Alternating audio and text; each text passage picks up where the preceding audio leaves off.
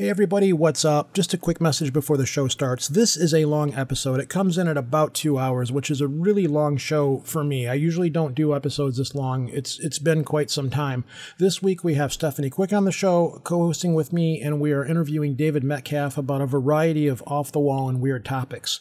David lives in Georgia and he's doing some of the interview outside on his phone in the summertime with cicadas going in the background, which damn near sounds like he's standing inside of a wind tunnel. So it's some points there's some noise in the background. I know that's probably not a big deal for some of you, but I'm really anal about how good my show sounds. And also, um, most of the time with these shows, I tend to, when Stephanie's on here, I try to keep my mouth shut and just chime in every once in a while and let Stephanie run the show for the most part. Not so much in this episode. For whatever reason, there are times when I'm with Stephanie that I go out on a limb and I put a little bit of myself out there. Um, and people that know me know that I'm not real comfortable putting stories about my life and my personal life and just my strange experiences in general. It's not something that I'm real comfortable talking about. So forgive me for rambling and making these weird little awkward laughs that I do when I get real nervous, but I'm leaving it in the show because it's part of the show and it's done. It's here, it's on the tape. So just kind of forgive me if I get a little weird on here. It's this this is stuff that I normally don't like to the, the things that happen to me in my experiences I don't like to put out in public and I don't like to put them in the show. But I did it. So, yeah. Anyways, here we go. Hope you guys enjoy it. Again, as always with these kinds of shows, if you don't make it all the way through, A, because it's too long or because the topic matter is just a little bit too strange, cool, I get it. We'll see everybody again next episode.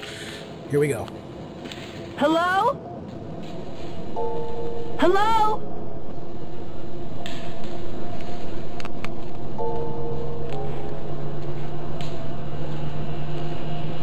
It's all around us.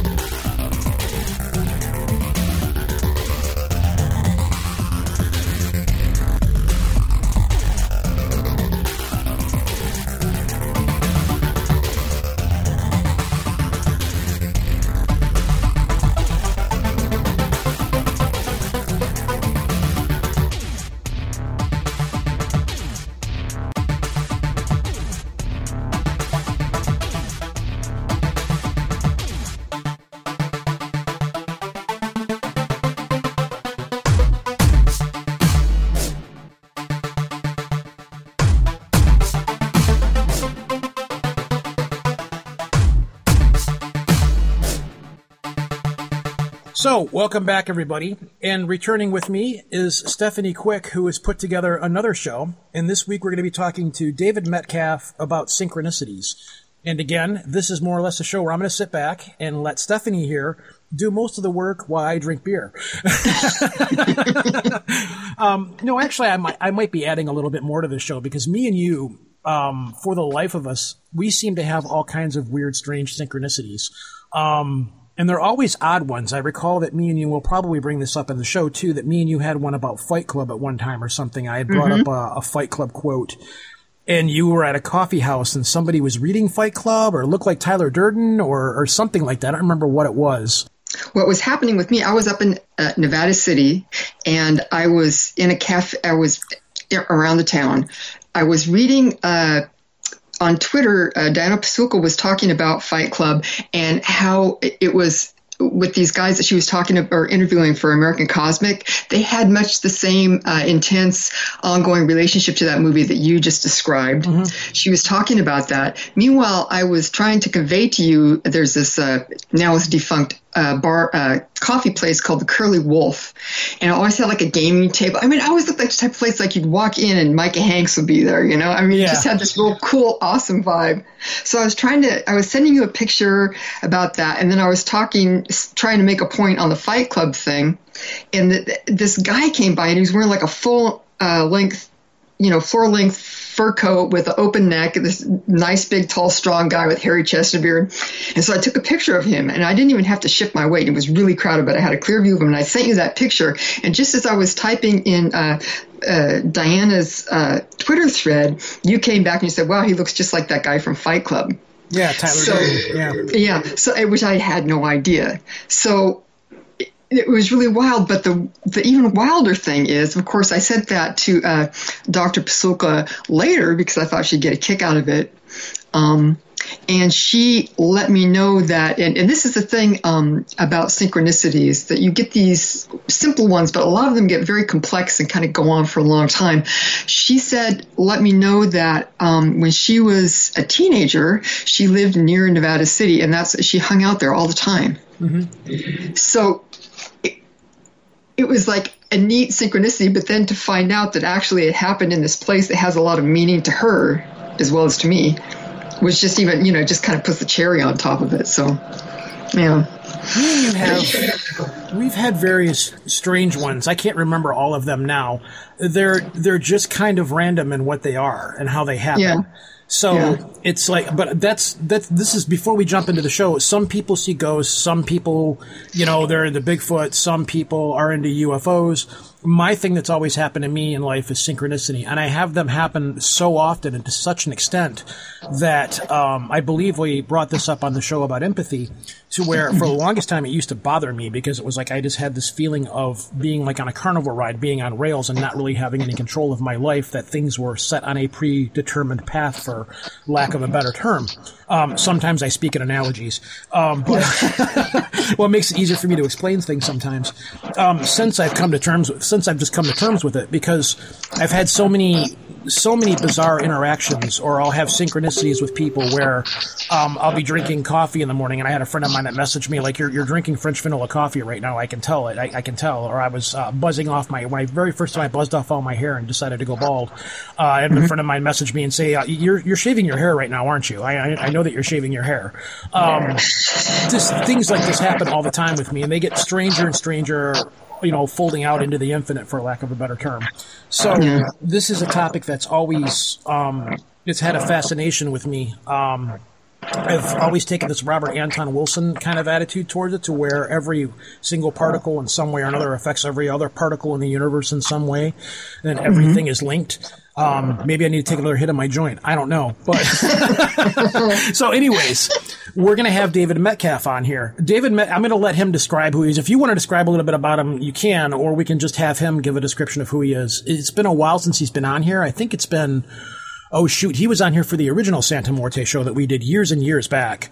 So, you know, it's uh, if you want to give a description of them or what have you, it's up to you. If not, you know, we can just jump Well, in. Metcalf is kind of like where the very brainy meets the very weird. That's probably the best description. That's yeah, that's a that's a fascinating, great way to put it. That's exactly what it is.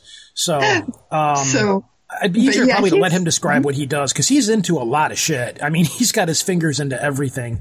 He's You know, I feel ter- I feel terrible because he's actually um, helped me, you know, at various times with, you know, let me use a couple of his drawings for illustrations on my blog, and sometimes, uh, you know, I can't find like a certain uh, paper or something, and he'll help me with that, which is uh, very kind of him. But I feel terrible because. Um, you know, growing up, I was used. I'm one of those people. You just ask me anything, and I'm like, "Well, let me." Oh yeah, blah blah. Kind of like a human encyclopedia. yeah, yeah. Which way always I am. bothered me knowledge. which always bothered me because you know you kind of feel like eh. But then um you know now it's like he's one too and i'm like wow man no wonder people love it it's great you just sit Yeah. on your ass and ask this person and they just know Well, for years, But I've anyway, looking for a way so to have this guy to- back on. So it was like, yeah, this is great. You know. um and he knows a lot about uh laboratory work on um psi effects, you know, uh, PK projects. There's a Ganzfeld uh, remote viewing where you take these uh, spontaneous events that happen and try and pare them down and get them small enough and and um, detailed enough so that you can put a model on them in a physical lab and learn about them that way. So I thought it'd be uh, great to have that contrasted with. Um, I do a lot of uh, experimenting with trying to precipitate synchronicities, documenting them, uh, trying to get better ones, that type of stuff. So I thought it'd be interesting to have kind of like the, the spontaneous, wild, out there, crazy stuff that happens, and then uh, see how this maps onto, uh, you know, actual laboratory work and, and talk about that some. So we'll see. That's the difference between me and you, and then we'll jump into this. Whereas I try to get away from this stuff and run away from it. You poke at it and you prod it, and you Yeah. try to encourage the stuff. Whereas with me, it's like I don't need any more weirdness in my life, especially with the people that I know, because I am far. Well, it's it's a. I'll, I'll get into it another time, but you go out and like actually poke and prod and, and try to get this stuff to happen. So, anyways, um, let's jump into this interview with David, and then we'll talk to everybody at the other side of this. So, Yeah. here we go.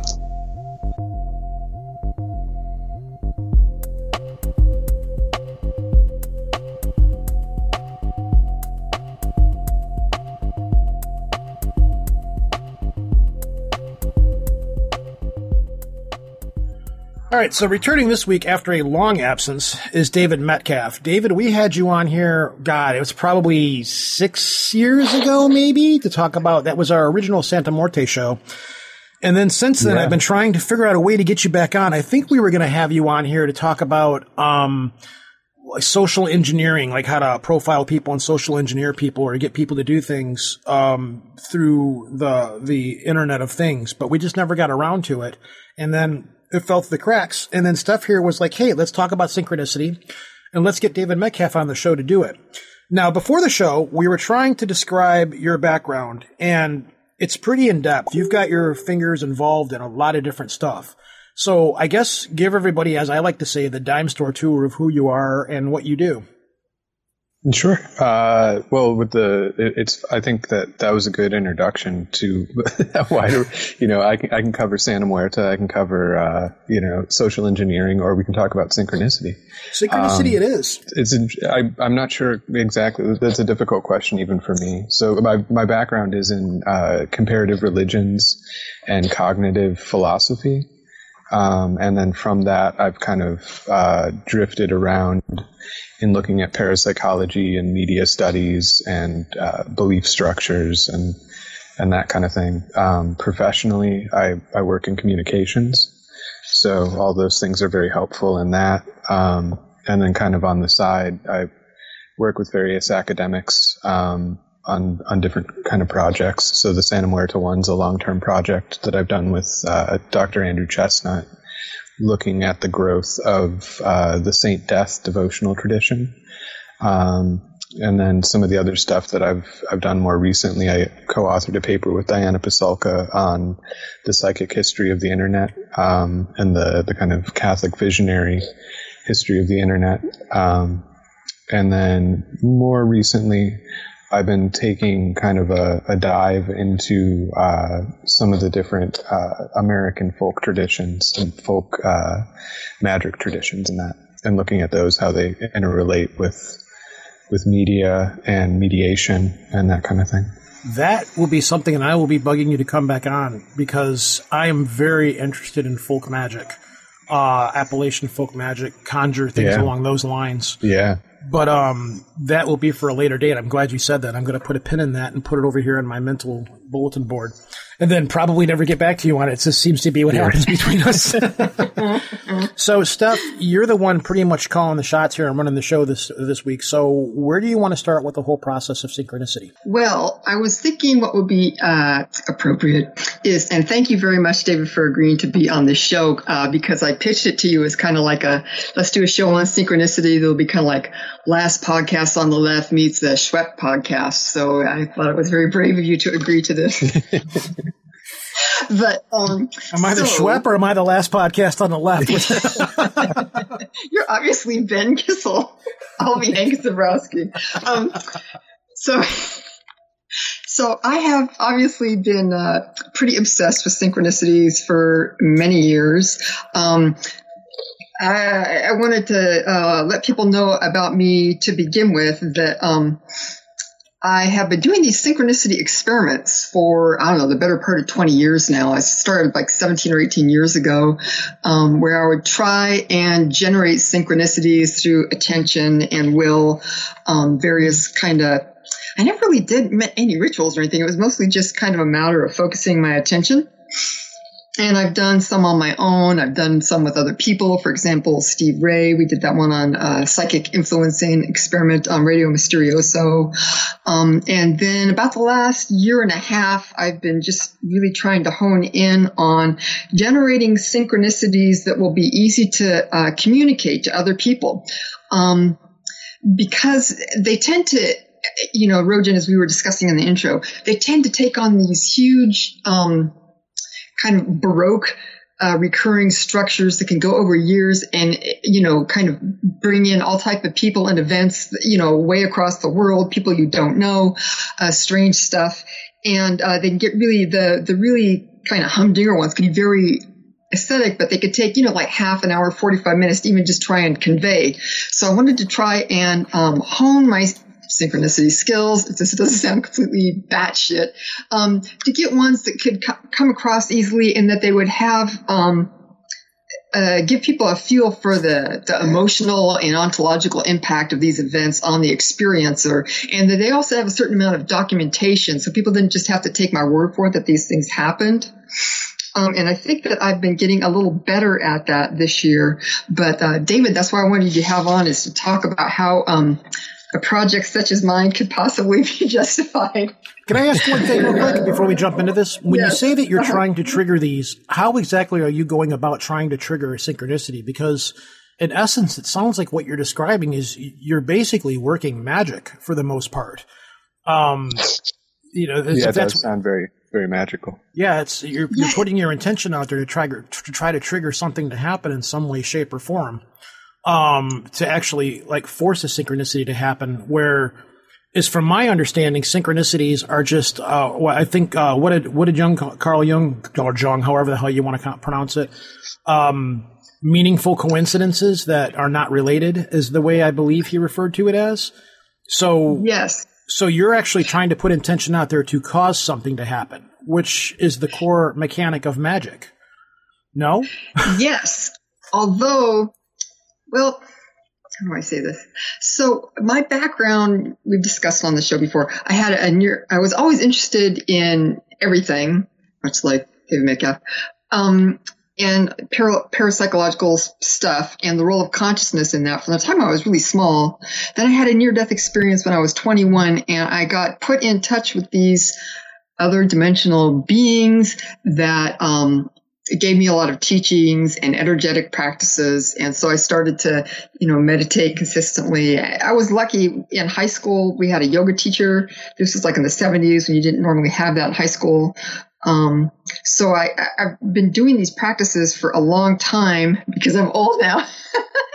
and, um, so I've always approached it more from like a mystical, uh, angle, but if you're activating your ability to alter your consciousness and experience these these mystical states, um, then you're going to be working with the same kind of energetic or consciousness structures that would be involved in magic. You just don't necessarily have the whole ritual involved in that. Although I have, you know, studied in a Tibetan Buddhist meditation center and then also with this uh, uh, kind of North American shaman lady for a while.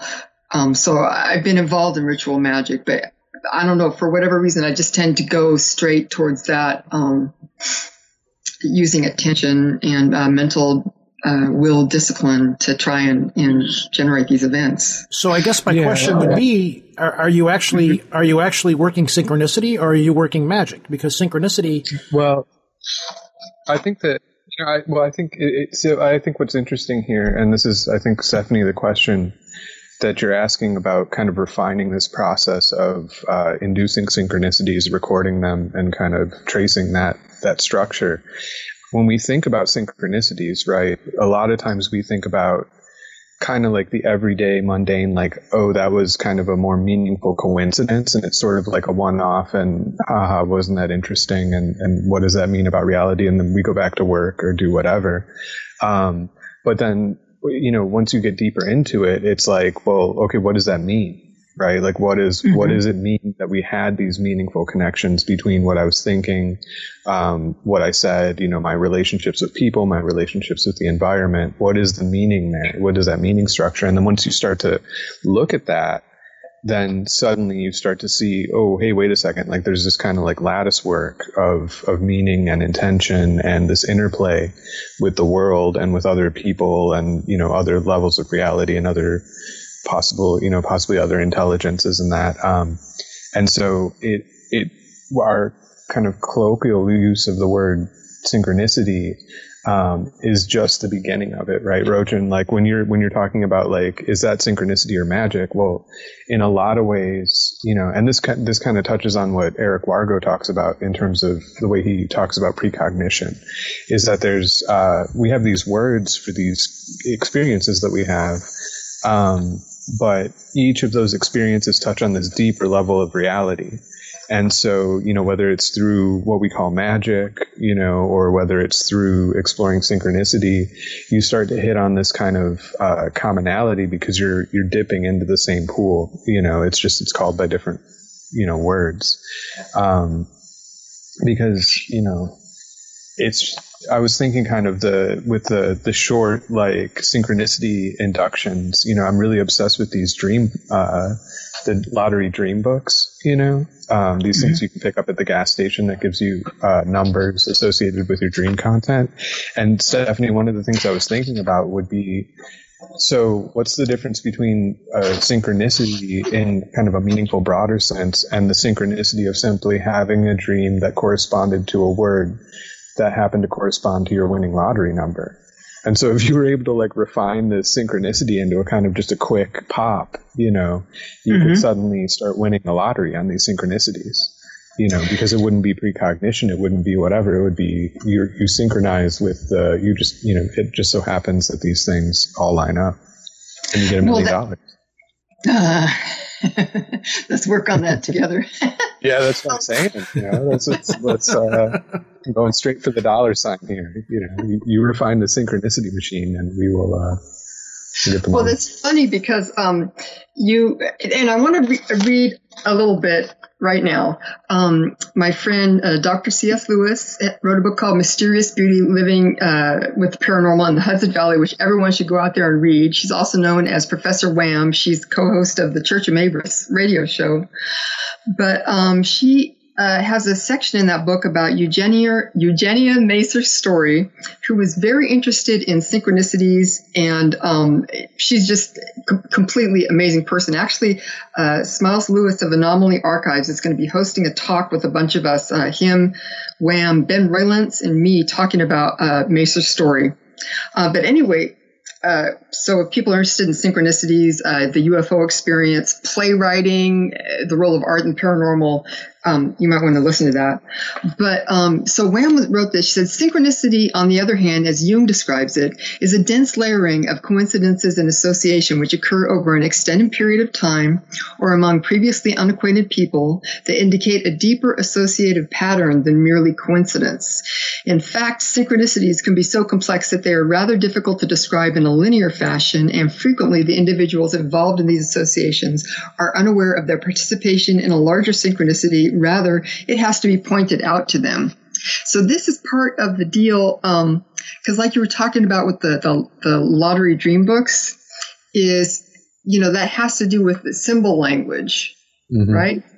And how do, how do you get to understand your symbol language? Because there was this, um, I did a show with Alex Bolan, hello Alex, on premonitions a while back, and I found out about these people that had a, uh, a stock market dream group and so they were, as you were suggesting, trying to dream uh, precognitively of what was going to be happening in the stock market. And all of mm-hmm. them went through a, a, kind of a training period where they had to be able to, first of all, you have to have dream, good dream recall. So that, so much for me. But then, but then you have to be able to understand your own symbol language, what your subconscious is telling right. you.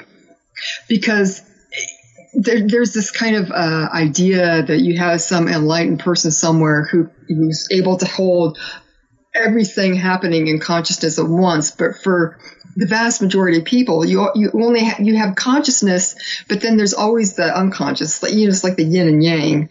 You know, you can't be thinking about making your heart beat all the time if you're going to get anything else done, right?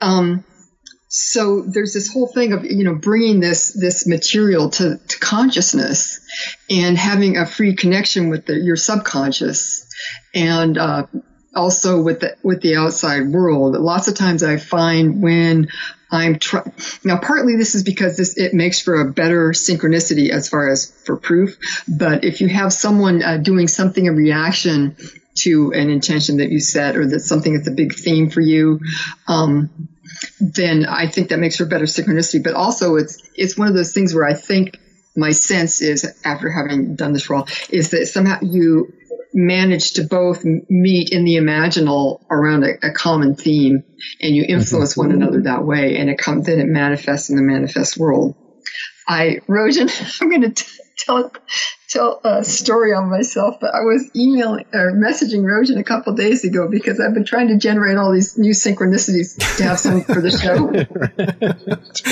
and you, you are the hardest working person i've ever seen at doing this kind of stuff that i know as I said before the show, like I run away from this stuff. You poke and prod at it like really hard. Like you, you're all about going out and like hitting the bulldog, trying to make it angry. uh, not really. I mean, more. It's more. um You know, for the time I was really young, I just really wanted to know.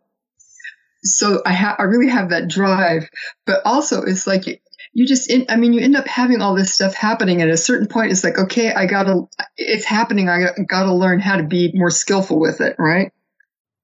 So and then you know there's always kind of new weird stuff happening. But anyway so rojan i had been messaging you like a day or so ago. It's like you know basically having a fit about how all my synchronicities are involving like panties and butts oh, and oh, yeah. decapitation and things on fire. and I'm like, why can't I have a normal?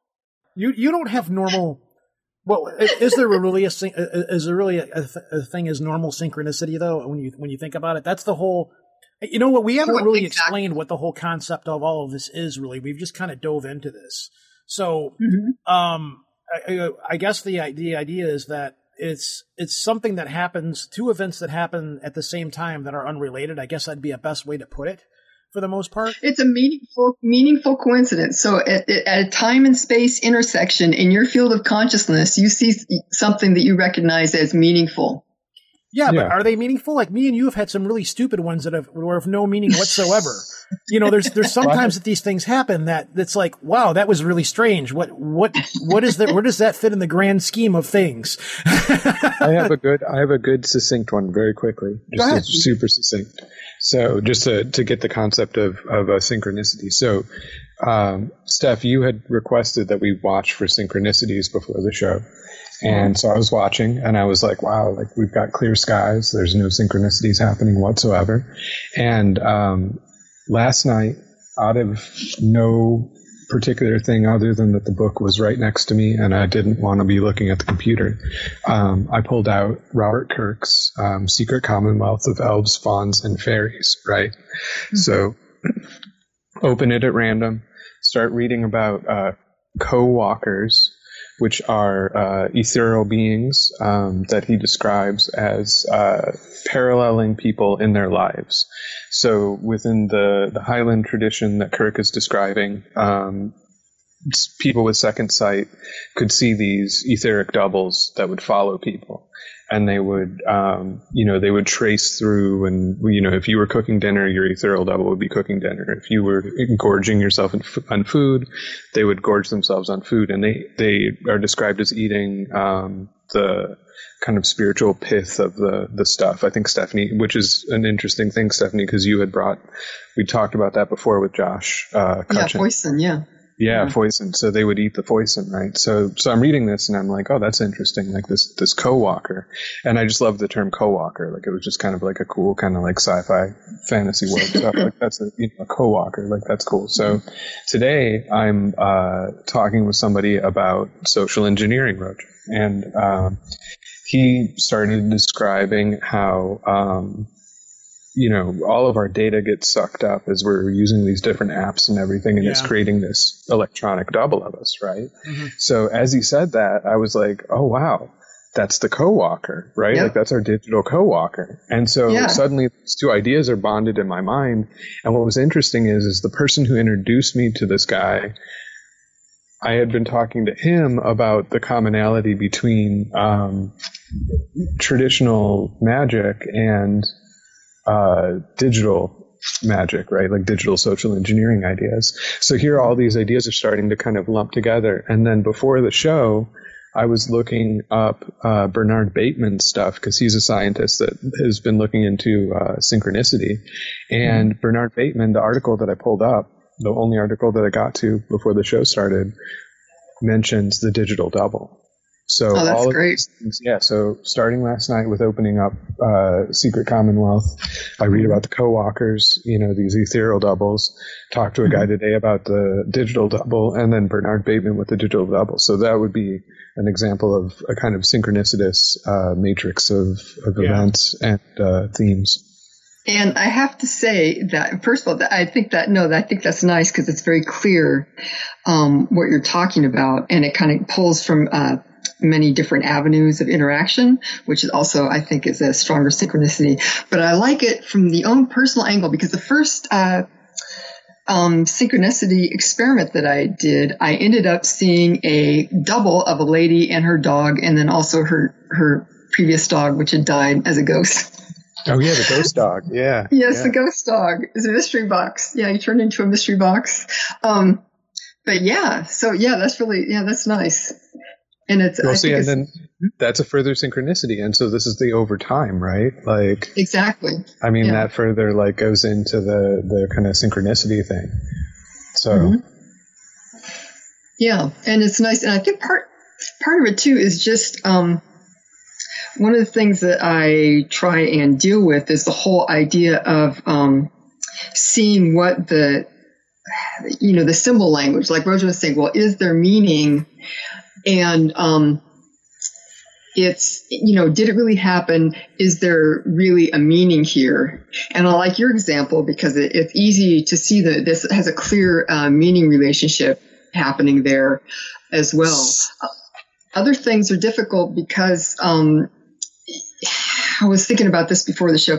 There's ones that are um, really good. I mean, the type of things that uh, like a scientifically minded person would like to see is going to be like names, dates, uh, social security numbers, those type of identifiers, which can show up in synchronicities. But then, you know, you don't want to be doxing people or giving out ident- you know, information they could use to steal people's identity you're yeah. documenting this. Which way. you, which you had, uh, you discussed in uh, reacting to uh, Jeffrey Kripal's uh, why you know why the paranormal or why the why these the phenomena isn't as uh, prevalent in scientific circles. yeah, well, he, thing, which I think is yeah. true, and also the dirty laundry, right? Like the oh yeah, the, the kind of this stuff mm-hmm. is random. You can't like I admire the fact that you're trying to trigger this stuff to make it happen, but it's if it were if we were able to do that, then it wouldn't be looked at as something that's quote unquote paranormal. Well, it's not. It's not random though. It, they they do just happen, but I think uh, you know I I would agree with Steph that there's a that the more that you train yourself within this domain, it doesn't act like um, it's not like pulling the trigger and the bullet goes out and hits your target, but um, you know it's not so di- it's it's more like Zen and the art of archery. You know, it's kind of like you, you shoot the arrow into the air and it, it hits the target that you need. Like I don't think it's I would say at this point in my experience, it's not random. See, again, this is the way that I describe magic to people. when somebody says, how's magic work? I'm like, well, you're not always going to get what you want, but you will get what you need. You know, it's just a matter of putting your intent and your, your, your idea out there and how you word it and how you push it and everything. And you may not win the thousand dollars, but you might win the thirty dollars that you need to pay the bill off that you need to pay off, mm-hmm. you know, or something mm-hmm. along those lines. Right. Well, I think that magic and synchronicity, I think those things, you know, I think it's, again, I think it's drawing on the same set of something else that we don't have a word for, mm-hmm. you know. Mm-hmm. I think it's in the same the same thing. I mean, with I think with my example of the the co-walkers and that, you know, I use synchronicity in research. So I use it as a research tool. Like if if I'm not drawn to a cluster of meaning, um, I usually won't look at something you know, and, and it up to this point has served me well. I don't, you know, I don't need to, I don't, I don't know, I don't earn my bread on the research, so I don't know that, you know, I don't know if it's monetizable in that way, but I've talked to other, uh, you know, like PhD, like faculty, uh, researchers and professors in that, who that's the way that they approach their research as well you know, is, is where's the cluster of meaning, you know, and, and, then they'll go to that. And it's not necessarily a kind of linear, like I'm studying this and going down this line, but more of i have got this broad net and then where are the meaning clusters drawing me, you know, using the tools of scholarship and that. So mm-hmm. basically there, it's, it's not cause and effect. It's, it's more a matter of effect and then you trace the causality to it. Is that what you're saying? I would say it's correlation. Um, I think it's correlative as opposed to causative. So I'm having a hard time wrapping my head around that. I, am trying to. I really am. I'm not trying. I'm not trying to play devil's advocate here. I'm just trying to figure out because this stuff happens to me all the time in my life. It's been a governing factor in my life for a long time where I've had a situation. Um, I'll tell a story real quickly, as quickly as I can. Me and my mother had a big falling out a long time ago. We lost contact with each other for a number of years. Um, and then I had a family member come into where I work that I hadn't seen in a very, very long time. And they just happened to come into where I work and we were talking. I was like, yeah, blah, blah, blah. How you doing? Here's my phone number. Get in touch with me sometime. That family member in turn was on a trip very far away from where, uh, uh, the other end of Michigan. They were stopping in this small town for something. They were picking up something for something like that. My mother was on a bus. The toilet in the bus went out. So they had to stop in this town to use this bathroom at a gas station uh, because their toilet wasn't working. As fate would have it, my cousin that I hadn't seen in a number of years was at the same gas station in the middle of nowhere, running into my mother, runs into my mother and says, "Oh yeah, I ran into your son. Here's his phone number. You know, get in contact with him." At the time, I really didn't want to talk with my mom, but the odds of these two people running into one another and me running into my family member that I hadn't seen in a long time, it was a very strange correlation. And then in turn, my mother got in touch with me and we began to rebuild our relationship again. Um, so that was a very strange thing. Um, but before that, I had had situations where my mother was trying to find me, contacted somebody in my family that had a very similar last name, um, and was trying to find me. And at the time, I didn't want to find them. So there was these things going on where my mother was trying to locate me, and then everything just fell together for these two people to run into each other, for my mother to get a phone number to contact me. Um, things like that happen all of the time with me. Um, there was another situation. Um, well, that's a much longer story. I'll go into it another time. But um, it's I guess there was meaning in that that at some point we we were supposed to reconnect and try to reestablish a relationship of some kind. But it was just again a very bizarre sequence of of happenings to make that kind of thing happen. So, you know, I'm not sure, you know, but these are the kind of things that happen to me on a very regular basis. I discovered that I had a family, I had a, I had a little sister that I didn't know about. Um, and me and that person's mother just happened to be working at the same place. And we had never known each other even existed. And then all of a sudden, this person comes up and says, Yeah, I'm your stepmother. Your father married uh, me after he divorced your mom. You have a half sister out there, and she wants to meet you. And we just happened to line up. Now, the funny thing is, is I did not have a relationship with my father in any way, shape, or form. Two weeks later, my father came in looking for a job on the midnight crew that I was working on handed me the application and said, well, can you hire me? And I said, well, no, I can't. and the reason why is I'm your son.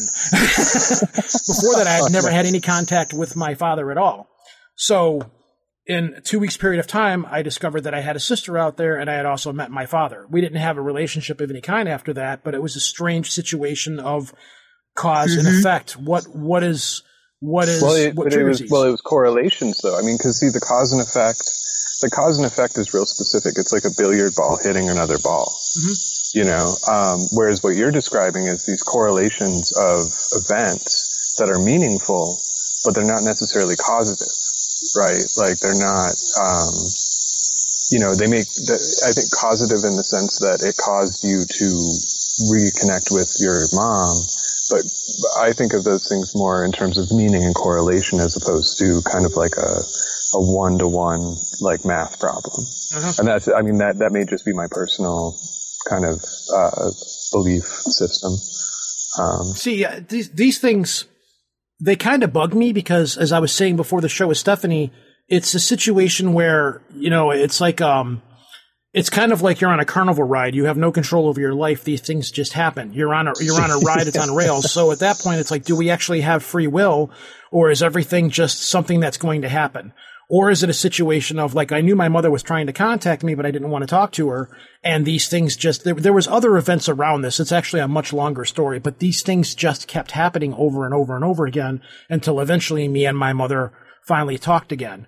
So you know, I don't mean to get all cosmic and, and take a, a, hit off the bong, but is this the universe trying to push things into a certain di- a certain direction to make sure that something happens, or is just just random stuff that falls into place to go a certain way? your mom is a witch and she wanted to reconnect with you. You know that yeah. that is very possible because I was raised on Fleetwood Mac. She was a big Stevie Nicks fan, and she was lots of scars. Um, I, I, was raised with books on Wicca around the house. My mom never actually well, became a full Wiccan, but she had that's that's kind of my introduction into a lot of this stuff. Is I grew up reading these books on magic and Wicca and you know all of these different things. My mom was also a big you know she was a big pot smoker. All of these things happened, but I always fall back to what what is the purpose of this and where is this some are these things are things that are guiding us in a certain situation because i also has relationships with friends and so forth well i will once i establish a nice heavy friendship of some kind or another synchronicities begin to happen with friends. I have a friend that um, gets nosebleeds every once in a while and every time they get a nosebleed i will usually get a nosebleed as well. And we're separated by thousands of miles. Um, so you know or is that oh god, I don't want to go woo woo here, but is that some kind of a psychic bond? So there's all Gee, kinds I don't of things. Know. It's hard to say. It, I... well, Steph, you sent me that cool thing about the the uh, the Los Alamos green lights. Um, oh yeah, um, that's your that Jenny uh, Macer uh, story. Yeah, she yeah, has a whole. And, mm-hmm.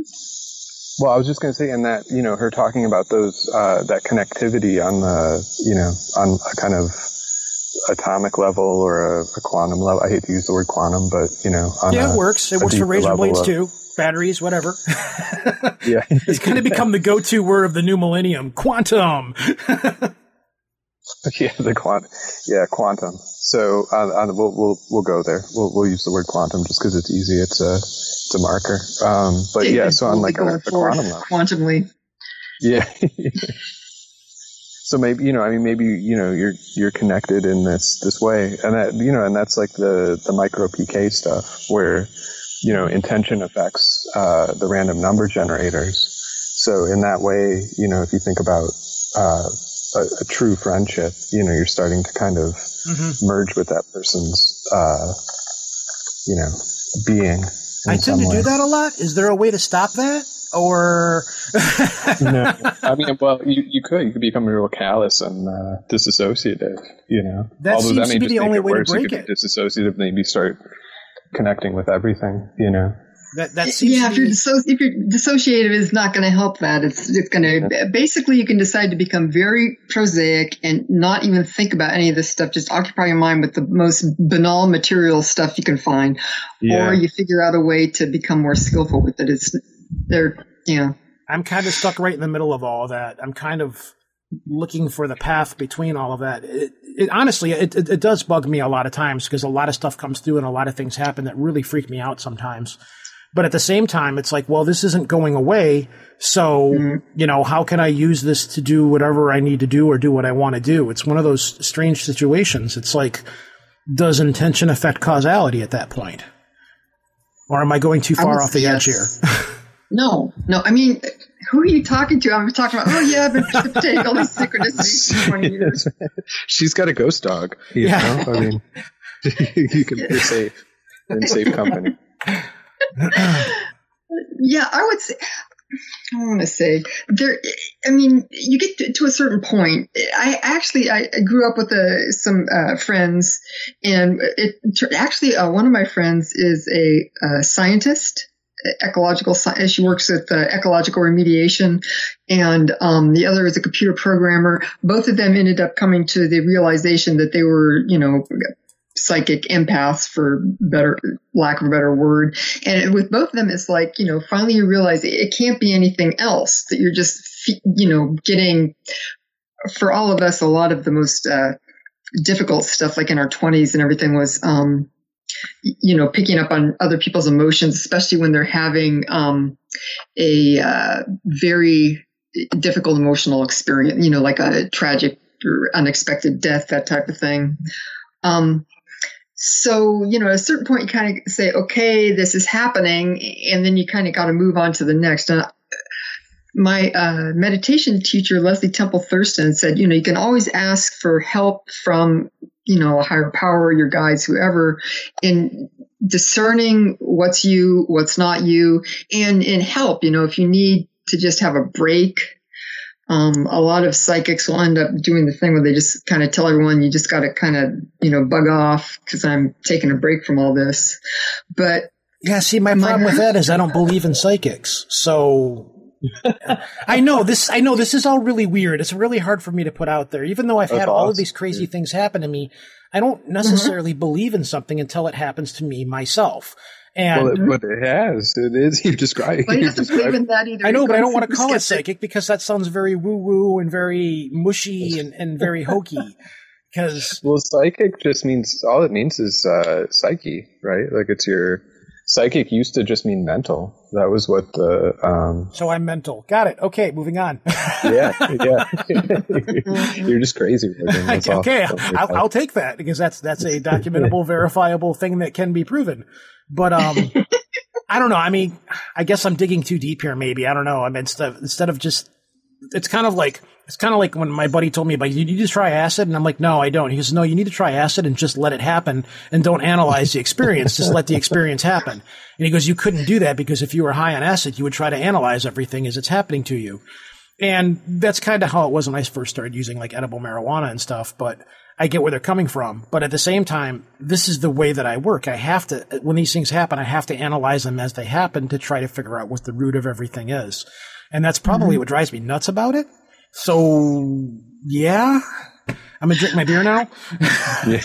yeah, I think you know when you have this type of situ- situation. I don't know. I really, to me, the, the what I found works for people is a certain point. You just kind of have, and it's not. I mean, you could cut this off if you want, but I think that you have um, actually been engaging with it more consciously and and working with it more the last while, um, Rojan and to me that's that's that's the way through. I mean you know do some type of practice uh, keep notes whatever but that's that's what will bring the answers to you is when you you know you have a certain experience where you just kind of get it.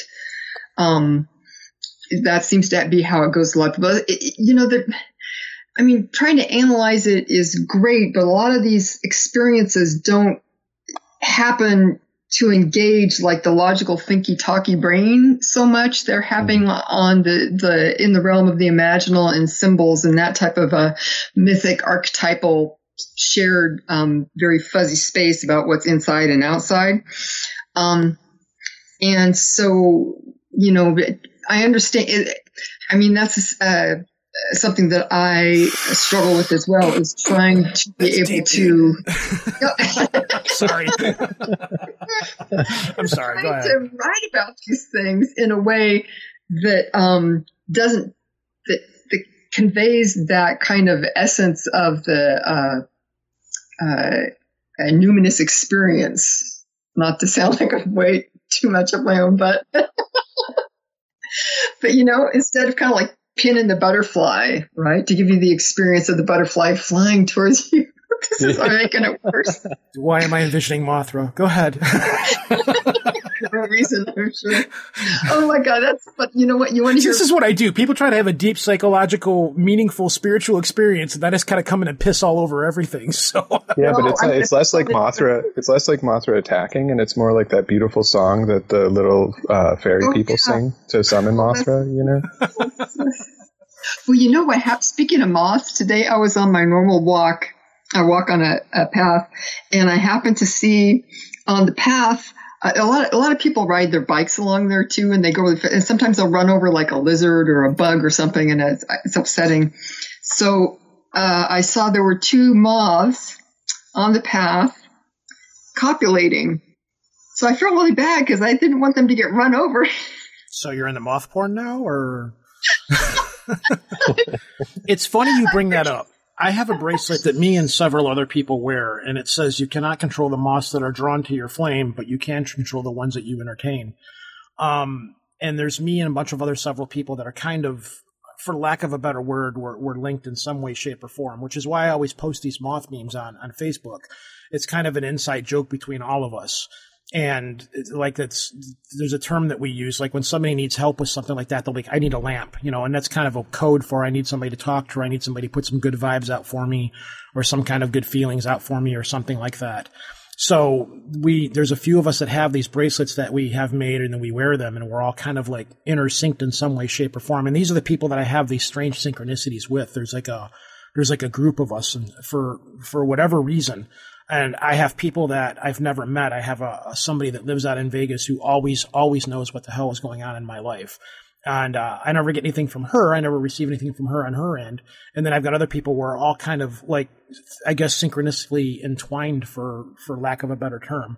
So you bringing up moths is a very strange thing within itself because that's a term that we all toss amongst each other all the time. That's I don't know, Stephanie. You see me post all these moth memes on Facebook. That's what those those moth memes are all about.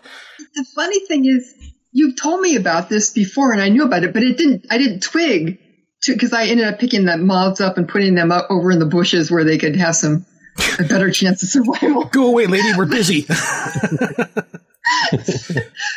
I didn't even get it until you just start talking about it now. It's like, oh yeah, I'm recording with Roja today, and there's these moths that are actually. I guess that would be a, a positive sign for your moth group. I hope. yeah, what's this? That's just a term that we all we all use with yeah. one another. That's just the way that we all kind of think of each other as moth. You know, moth to the flame, or moth to, moths are drawn to the lamps. They're drawn to the energy, or whatever. Well, what it is is they're they're it messes up their compass. They use the moon for navigating. When they see a light, they're drawn to that. It messes them up. But you know, mm-hmm. that's just a term that we use with one another to to kind of like it's just a way that we look out for one another or something like that. So whenever one of us posts these moth memes, it's kind of like, oh yeah, you know, cool, how you doing? You know, it's just it's just our little joke that we do between one another. So mm-hmm. yeah, that's that's got really not a lot to what we're talking about. I just found it odd that you brought up the whole moth thing. So um, moving on. well, I think that, that, that, that's exactly what we're talking about, though, because uh, I I saw Steph's post. Yeah, mm-hmm. it was yeah. uh, she encountered these moths today in a meaningful way, and mm-hmm. then that you know, now we start talking about it, and it has this this deeper meaning. You know, again, kind of expanding on the you know, the synchronicity discovered after the fact kind yeah, of thing. Yeah, I mean, I know those people. I know a lot of them are listening right now, probably like getting a giggle of what of me talking about it on the air because it's something that we never, we almost never talk about publicly. I mean, there's nothing's going to happen. No one's going to scorn me for it or whatever. But I know, I know quite a few of them are they're chuckling right now listening to this. So it's just a really weird, for whatever reason, that just became the way that we all identify with one another is the whole moths joke. Um, when somebody will say, "Hey, I've got you know I've got this person now that they've kind of glommed onto me and they're they're you know, I'm, I'm becoming their source. I'm becoming their source of structure or their, their thing to, to help them get along in life or whatever. The term is, oh yeah, you've got a moth now. You know, and that's, that's just kind of the way that we look at things. You know, it's like when someone comes to you for help and they kind of attach themselves to you or for whatever reason, it works both ways. It's the term we use is like, oh yeah, you've got a moth now. You know, you've, you've got a moth that's drawn to you. And these people, tend to float in for a little while. They're there for a little bit and then they float out and then something else floats in. And it's this weird cyclical thing that we've all kind of just come to understand. It usually lasts around six, seven months, you know, and then for whatever reason, someone will drift off and then they'll get them off. And then it's this weird like interaction thing that happens. I don't know if this has anything to do with synchronicity, but it's just one of those strange things that we've never quite figured out, but we've all embraced it as a group. So, yeah, there's that. well, part of it is that, you know, I mean, we call it synchronicity, but, you know, like David was pointing out, I mean, these are just terms that people have come up with to try and describe some of part of life, right? Mm-hmm.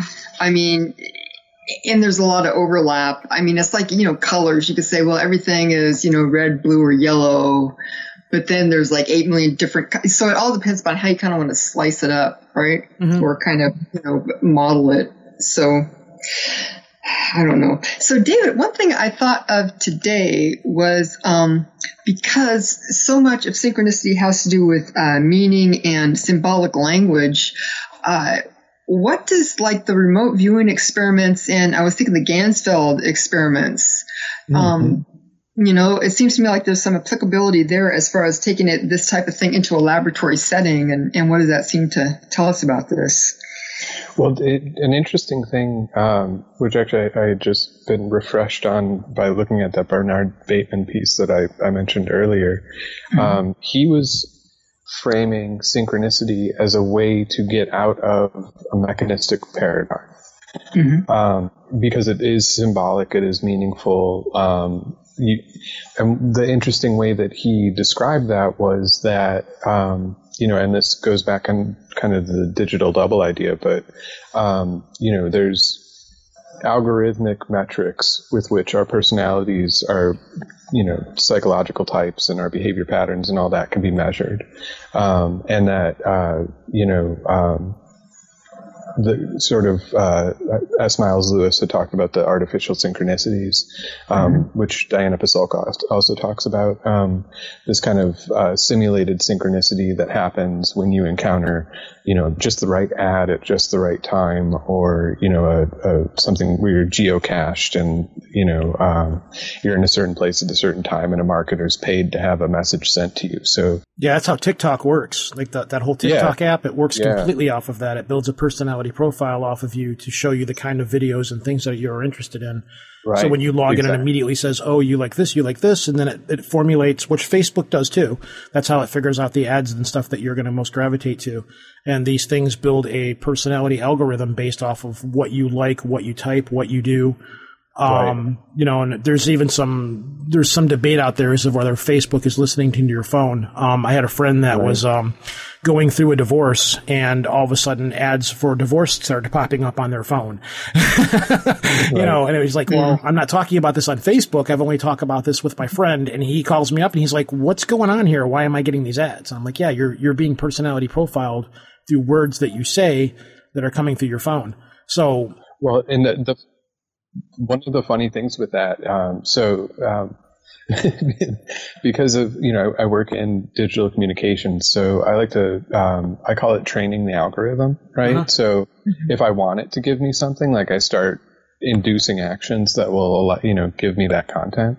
So um, when I was doing the Santa Muerte stuff, it thought when I looked at my profile on Facebook, you know, it'll give you that like this is what you are. I was a, a far left leaning Latino um, that uh, you know had these, they had all this stuff, so it was giving me these ads. Like Cesar Chavez. Yeah, yeah, right. Like it was amazing. Dolores like, Huerta. See, that's that's the beauty of that incredible. matrix because once you understand how the rules work to it, you can fuck with it. You know, right? Well, you right. can't do in real life, but digitally you can't. That's there was a thing I did on Facebook. I'm like, go on Facebook, everybody go on Facebook and start typing posts about fish sticks and let's yeah. see if we can piss in this pool a little bit and see if we can generate stuff to happen. If not, it'll be a lot of fun to have the people on the other end of the computer scratching their heads going, wow, people are really into fish sticks. Let's put yeah, some fish, fish sticks trending. All of a sudden, yeah, somebody's throwing down a lot of cash into like fish stick futures. Like, oh man, this stuff's going to go massive. Yeah. And that's. No, I wish I could do that right. in reality with the actual. But you can. No, but that's, that's what, that's what Steph is, that's what Steph's talking about. And that's where, you know, so, and what Bernard Beitman was, is, is kind of discussing is this idea that, you know, know, so you've got this digital double, right? And so that like that provides you with these kind of false synchronicities, which are you know ad driven and they're monetized mm-hmm. and weaponized to a large extent as well. Now, I mean, we see with like QAnon and like just the current information environment is just like saturated with violence and like division and nightmare, you know, and so um, you know that's that's kind of like the the digital ether. But then there's this other area where they, the real synchronicities come from which is sort of like a you know an actual mental internet which we're all kind of connected to you know. Um, and that's what's cool about what steph's doing is is kind of refining these tools of intentionality and focus to get to those synchronicities and start to kind of understand that you know and to, to kind of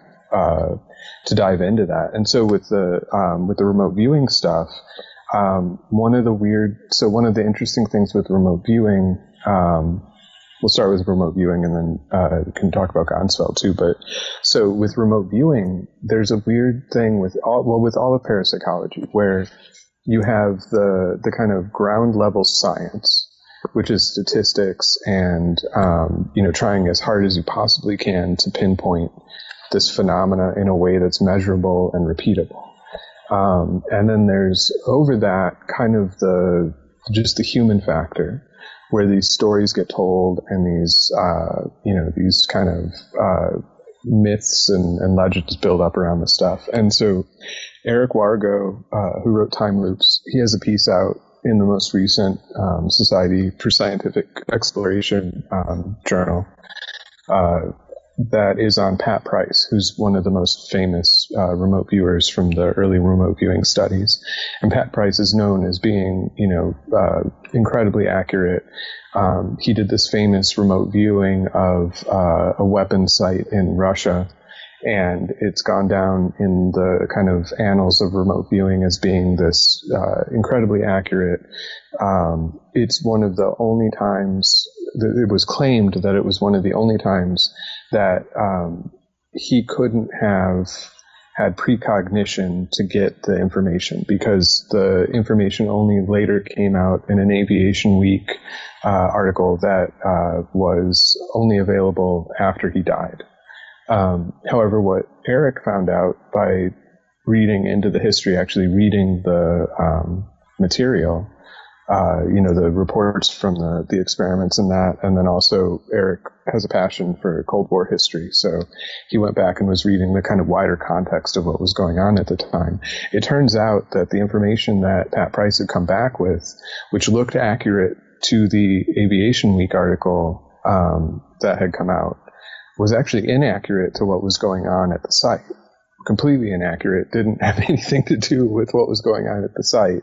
And if anything, Pat Price had remote viewed the Aviation Week article, which gave a whole mm-hmm. bunch of misinformation about the site. But the interesting thing was, was that it turns out, even if you go even deeper into the, the actual context of what was going on, what Pat Price had remote viewed were these rumors that were going around that were very uh, conducive to getting money pushed to certain contractors and certain interests within the Defense Department, whom he happened to be working with at the time, and who were probably talking about and spreading information about what would be confirmed by his remote viewing and then come out in the Aviation Week article.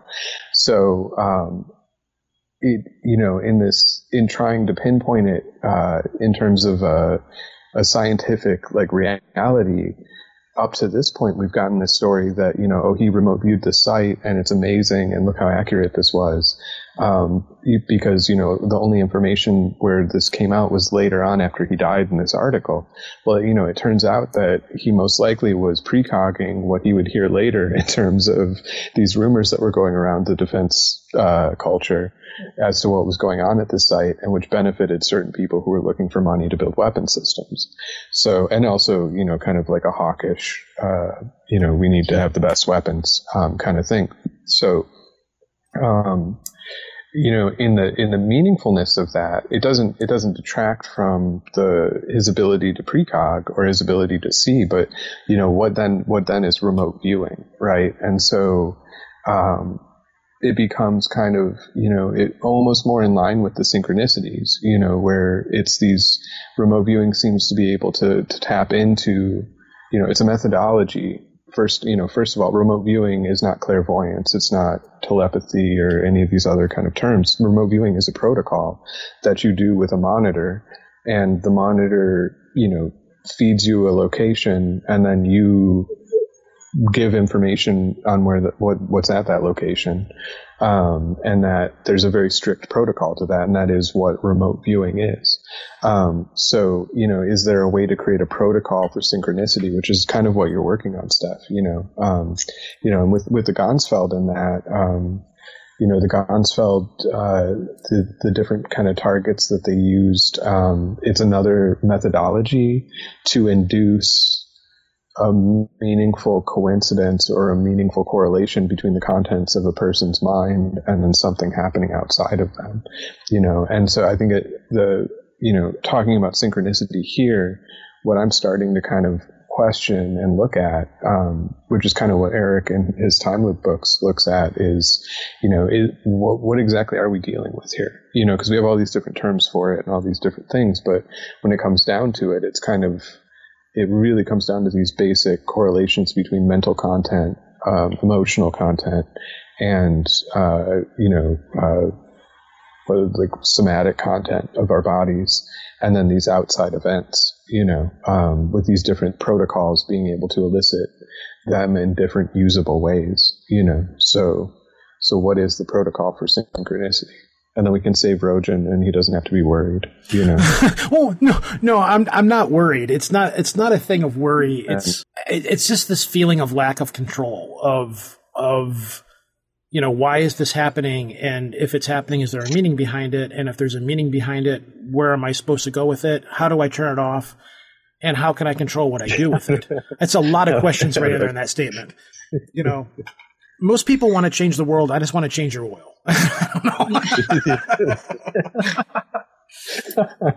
I mean, there's a, it's oh, it's a it's a lot of heavy stuff for me to understand. But it, like I said, I've said earlier though, it's like I've I've gotten to a point where I just accept that this is just the way things are for me. You know, you've got people that say they're supposedly psychic and they see dead people or whatever happens to them. As I get older in my life, more and more, it's kind of becoming like, okay, all right, what what am I supposed to do with this? What's what's the grander scheme behind what's going on here and what's happening? Um, where where is what's going on right now in this particular situation, where what does this mean and where is this supposed to go? It's it's become more of a jigsaw puzzle to me. Whereas before, it's like I don't want to do this, I don't want this to happen, but you know now it's just kind of like, all right, I get it. What am I supposed to do with this? Give me a clear answer in some way, shape, or form. And then there's all these little weird ones, like me and Steph have weird, strange things that happen every once in a while, which are kind of like I view as tongue in cheek kind of incidences where it's just like something's there, it's like going, "Hey, I'm still here," you know. Mm-hmm. Try to walk away, ain't gonna happen. you know, I know somebody uh, who they use synchronicities to help people. So they will, um, they'll just let the synchronicity guide them to where they need to be, encounter who they need to encounter, and help them, and then move on. And they, and that's just that's how they look at it. Like it's not. Oh, I've done uh, that. Yeah. I'm yeah. not so much these days, but I've done that in the past quite consciously. Yeah. That kind of makes life into a World of Warcraft game at that point, though. So you know, what ga- uh, gamify, gamify your life, Rojan. Yeah, I guess so. I mean, am I going to start looking for people your... with question marks over their head and walk up? Hey, you're a quest giver. What's going on? right. And a person looks at me really strange. you know, you have an exclamation point. I must go to you and find out what I need to do. You know.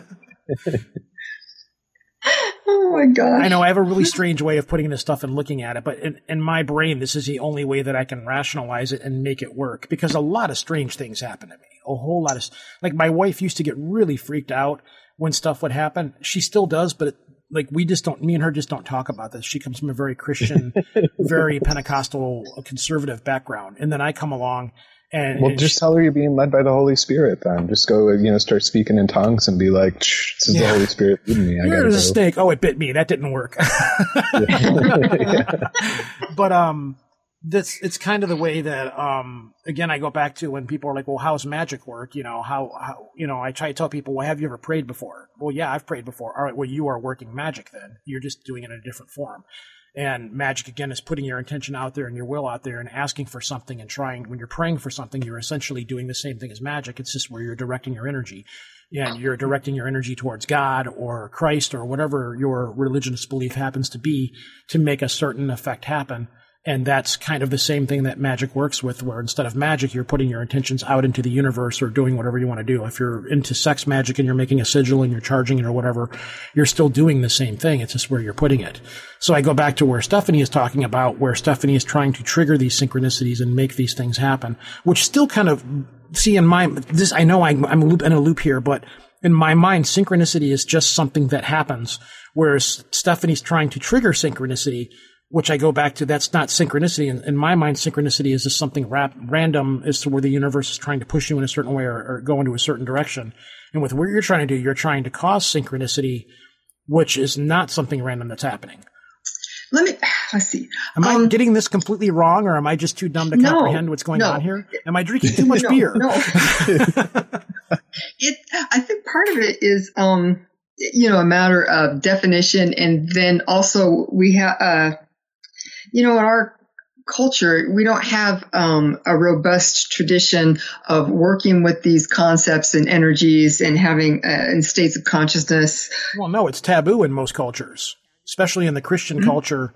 You know, if you if you're doing yeah. anything outside of the Christian culture or a religious context, then therefore you're communing with the devil. You know, whereas I don't mm-hmm. see it as black and white as that. You know, I see things that there's there's I, there's something out there. There's something out there. Call it energy. Call it call it whatever you want to call it. but I do believe that there's something out there of a greater source of, you know, reaching into the ether or whatever you want to call it.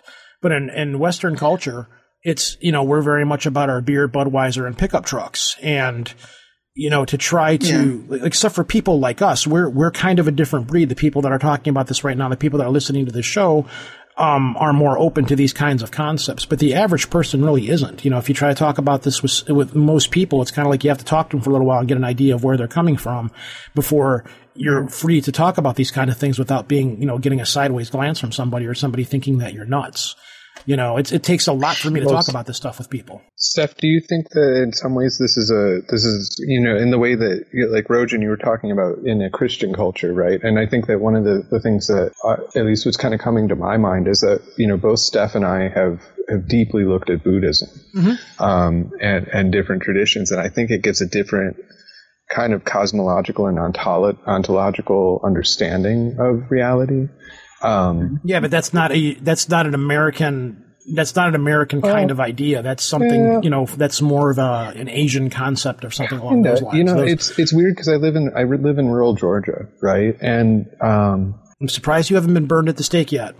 No, that's so that's the interesting thing, and I've actually you know I actually talked to Jeff Kripal about this. Was that I I go around in my day to day life, and you know the local folks that I that I spend time with in that, they all totally get it. Mm-hmm. You know, I mean, they're they're in their lives like synchronicity, meaningful coincidence, uh, you know, dead loved ones coming back to them and giving them messages.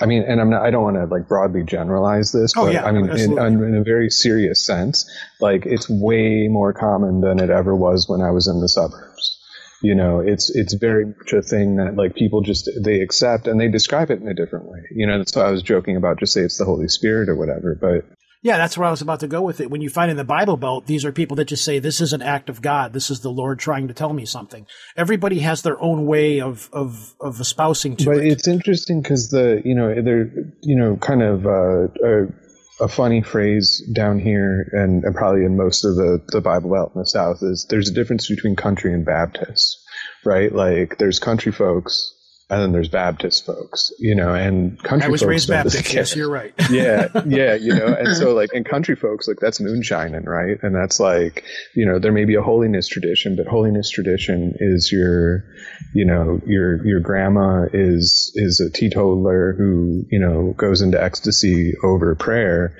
and your uncle is a moonshiner who you know has a hot rod to outrun the law, kind of thing, right? Mm-hmm. So like, it's uh, it's a different way of kind of existing outside the, the kind of strict bounds of stuff. But full um, disclosure, I have two stills that I make moonshine. Just to put that out there.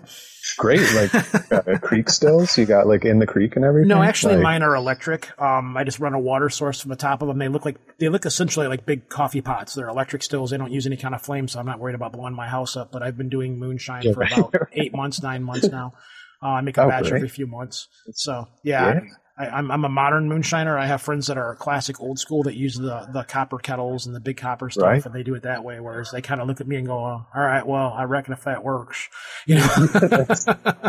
yeah, so. out, out here where I used to, we we just recently moved, but where I was living, and we're we're still rural, but where I was living, um, the postmaster was the moonshiner, and mm-hmm. so it used to be. Uh, he'd retired by the time I moved down here, but it used to be, you know, people would put money in their in their mailbox, and then you know, the, postmaster would a jar of moonshine man. would just show yeah, up. You yeah, get a, you get a jar of moonshine with your thing. Um, but to go back to the synchronicity thing, Steph, do you think it's a it's a cosmological and ontological issue? Do you think that um, having looked at Buddhism and kind of expanded the, the concept itself? Uh, I think that well I think that we have only been around as a species for not too long compared to the huge size and uh, duration of the universe. So it shouldn't be completely surprising that we don't understand everything quite yet. But I do think a lot of it has to do with uh, the nature of consciousness, consciousness being primary, and um, that we we're not as separate as we like to think we are. I mean, even look at this whole thing with this uh, novel coronavirus. Everyone's, oh, well, you know, I'm separate from all these other people. It's like, no, you're not.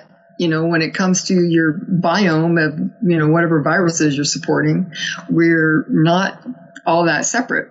Um, and I think on uh, the level of consciousness as well, that we're not super separate. When when I did that show with Alex, I wrote up a bunch of different premonitions that I'd had personally. And uh, to me, it was fascinating. There was a couple ones that were like really very much uh, like a classic Eric Wargo time loop. Um, there was one in which I really think that I was having a telepathic uh, connection with a friend who was worried about telling me something, which he told me the next day. Um, just different things, and I, I, I couldn't really nail it down. There's there's sometimes where I, I get a strong feeling that something is happening, um, but other times it's just you know things are happening. But I, I really do believe that consciousness is primary. That um, we are all connected on the subconscious level and you can uh, facilitate that connection. There's some people that you just have a chemistry with. There's a, couple people on uh, Facebook that I'm friends with that just, um, you know, just they tend to be people that have a lot of synchronicities too. Hi, how you doing? You know, just yeah, yes, thank you. and they'll just send you something. Um, I was. Uh, so you have moths then? Yes, and I think they have uh, me as a moth too. Um, so I think sometimes you can kind of nail it down where it looks like this particular thing happened. Other times, not so much. It's funny you bring up Eric Wargo because I tried to do a, a, a psychic influencing experiment on him. and this gets to the whole realm of meaning. This is like, I guess, a couple of years ago, right before I'm, uh, Anthony and I went to Italy for like a couple weeks, a couple years ago in the fall. And um, so this was shortly before that. I thought, I don't know. I was just like, ha ha, Eric Wargo. I'll just try and psychic. So I sent myself a uh, an email, and this is something I learned from Steve Ray. And I would encourage everyone, if you're interested in, in stirring all this shit up for yourself, um, you know, keep notes and send yourself uh, reminders like this. If you send yourself an email, it's like time and date stamped when you sent it and what you what you said. So I just thought I'm going to have the uh, a target of pomegranates for his next post. So um, I sent myself that email, and then uh, I did something that turned out to be embarrassing for me, although he took it well. Uh, so, how I'll work is, and I'm not sure what you call this uh, technically, but I'll basically uh, enter into a vision and be trying to, like, you know, communicate to this person or my target, whatever the target is. So the vision developed very nicely. And I was sitting uh, on a bluff above the Adriatic Sea, which of course is next to Italy. Um, but it didn't, I didn't twig at the, at that moment. And so we were sitting facing each other and I have a big pomegranate in my hand and I'm showing it to him and I'm like coring it and taking it apart. You know, they have that kind of fractal interior.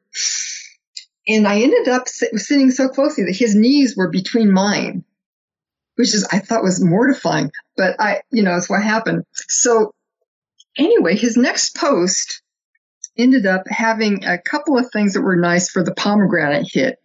The uh, the image that he chose at the top of it was pomegranate colored and it had that same fractal look to it.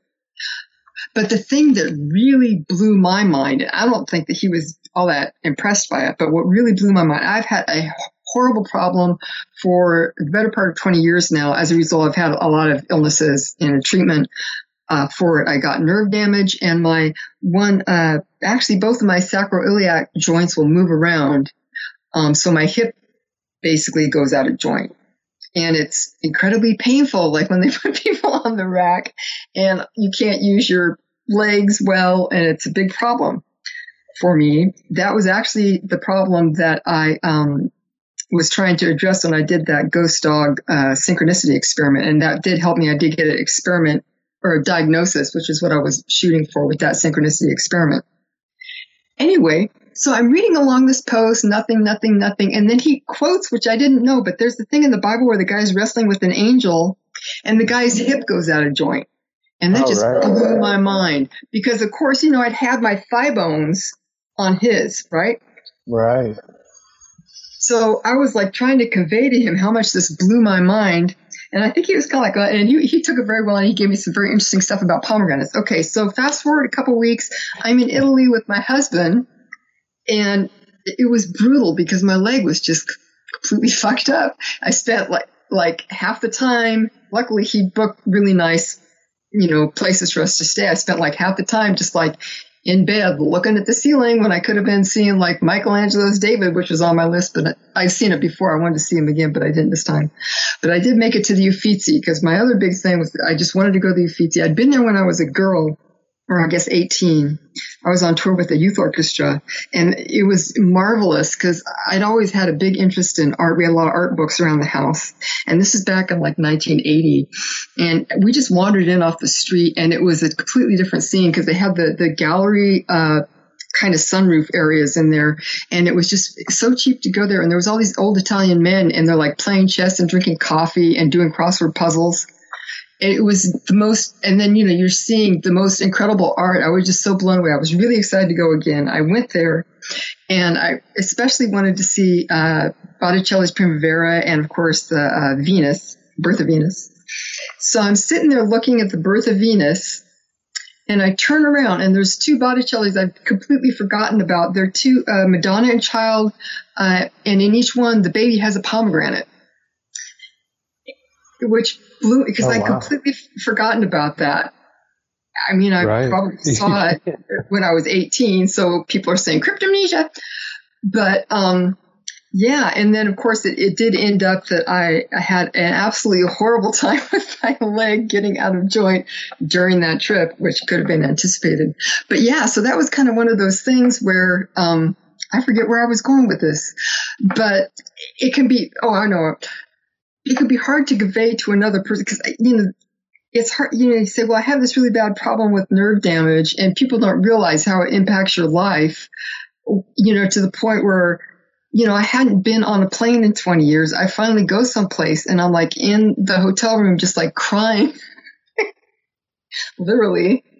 And then of course you know florence and a lot of these hill towns you can't really drive around there. You have to walk. You can't catch a cab and so, you know, I was having to walk and I, you know, I had to wear compression stockings because of course I had through a clot years ago. And, um, which is another thing that almost killed me.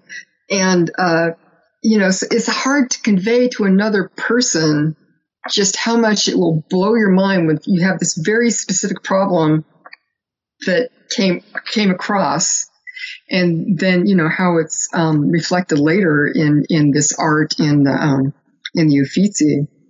But um, yeah, I was thinking about that because you'll have, you know, I've been trying to cultivate these ones where it, it has nice documentation and then people can see. You know, I, I had this uh, one uh, last fall. This kind of complicated, but the, the kind of centerpiece of it is um, we were having firestorm conditions here in Napa, and you know we've. I mean, I spent a, a week in 2017 just on you know, we were surrounded by fire the whole time, couldn't see anything, smoke. I was looking at having to evacuate my mom out of her house. I mean, it was very stressful. So this uh, last fall, we had firestorm conditions again. They shut off all the electricity in this huge area, and it ended up being um, uh, the bridge in, in uh, near Crockett caught it caught on fire on one end of this bridge and blew across like a half mile across to the other side of this bridge over, you know, this cold seawater. And I mean, this is the type of thing for years in California. They say you need 100 feet of defensible space around your house in case there's a fire. And it's like this thing just blew over a half a mile of defensible space, you know. so that was very stressful. I'd had a kind of a, a tip towards sugar, and it the most prominent thing that you see next to this bridge is a C&H sugar factory with this classic neon sign. I was very worried because my old uh, landlord's daughter and her son were living in this town. They had to evacuate, right? Now I found out they were fine, luckily, and their, their house was fine. So I find out later, and in both ways, it was very, it was very nice because in both ways, it was like on a, a digital communication instead of calling me on the phone that my dad and his wife had been going to that bridge and had to turn around. Something that should have taken maybe uh, 45 minutes for them to get home took all the rest of the day because they had to go so out of their way because of the traffic and everything. And also, so they were coming from the south. From the north, my brother had come down that day. He was going to try and go to Berkeley and then visit us. And he was right there when that fire broke out and had to be turned around and go, you know, way out of his way. Um, so, you know, it's just that is is easier because I have the documentation. Um, and then also it's real easy for people to see the meaning of why you would be stressed out because there's this huge fire and your friends and your family are like right there in danger. So they can see the emotional content. So, um, but then there's other ones where you just have no proof because it's all just been kind of like completely in your head. But then it, it comes out, you know, big time in the material world, which is the hardest thing to convey to someone else. But at the same time, I think it has the most kind of like loosening effect on a person's like, you know, like you were talking about their on, you know, cos- cosmological view, their whole ideas of ontology, all your philosophical things are going to get really shaken up if it's something that's just been completely private to you that suddenly is displayed in the well, world in this strange way. That mm-hmm. really depends on your your your background and where you're coming from. If you're from the I Ching or Taoism or Buddhism, you know, you'll just, you might be more inclined to look at that and just go, "Oh yeah, that's the way that's the way this works." You know, embrace this exactly. and roll with yes. it. So it really yeah. becomes it becomes a matter of it could be like as again in Christianity of, of, of any of the one thousand three hundred nine million Christian faiths, this is the Lord work you know talking to me or working with me in some way, shape, or form. I think everybody mm-hmm. to some extent, unless you're a hardcore skeptic and you just believe in, in, in randomness, then you know everybody has a way that they come to this from what they're seeing it from. Whereas, I said, as I said earlier, we are we are kind of outside of that scope to where we're more inclined to look at it and go, you know, and see things for something deeper than what's actually there. Maybe there isn't, but we're we're looking more for something there. So, mm-hmm. you know, it's just a matter of where you come from, I guess. Yeah, and how, like you're saying, how you know how open you are. I mean, for me, I've had you know, I've almost died a few times. Pretty. Never seems pretty, to take, uh, does it? no, and I was going to say uh, it was pretty serious. You know, where you're kind of like really sick for a long time and it takes you forever to get over. It's just not just like, wow, you know, I almost got hit by a car, yeah. um, which is long, bad enough. Death, like long, slow, almost death. Yeah, but those experiences are, are kind of, um, I guess I'll say, what opened up your third eye. You know, um, oh yeah, you know, those are the things that, that triggered you into looking further into looking into something more, maybe. Well, that's funny that you say that at, at, right after I talked about getting hit by a car because I actually one one of the things that happened to me is I was in a car accident. It split open my forehead when I was twenty. But I have like a six inch long scar on my face. Um, so yeah, I guess I was pretty dedicated to opening the third eye. Yeah, yeah, exactly. Third eye. it was like tra- like easier than trepanning. You know, you didn't have to actually. It just it just happened. Oh man, but we're coming on over the over, over the hour mark now. We're coming up on an hour and twenty minutes or something like that. Is there some grand message or scheme that we can take away from all of this for people that has these kind of things happen to them, or? You know is there is there anything that we can put out there is there like in, like me i don't i i tend to try I, I tend to resist this kind of stuff but you know is there a greater message that we're trying to put out here, or is this just something that is what it is? I feel like David, I'm closing the Maury Povich show. closing words. well, I think that you know, I think one of the uh, what what Steph's doing in terms of of this methodology, I think bringing it back to a kind of methodological protocol kind of thing. Like, how do you and which also goes into what you're kind of uh, questioning here, Rojan, with you know magic versus synchronicity, and what's the where where is this the same and different, and that kind of thing. And I think that um, you know, like the emailing yourself, um, if you have if you have something that kind of starts to trigger that meaning feeling, you know, send it to yourself. And the reason that uh, Steph mentioned email, I think, is the, the timestamp and the, the, you know, you get like a, a digital marker that gives you this was sent um, at this time, you know. So if there is a kind of, if you're going to go up against a skeptic with it or even your own skeptic, your own internal skeptic, you can say, well, you know, this was clearly sent at this time. Mm-hmm. Um, uh, you know, then, you know, so, so kind of paying attention to these things. Um, not to the point of going crazy with it, you know, um, but but kind of starting to to dip your toes into it. Well, and I guess with the crazy thing, though, I, a word of warning would be um, I don't know if I, I, know Steph, you're familiar with the Randonauts. Rojan, I don't yeah. know if you're familiar no, with the Rand. I don't think so. No.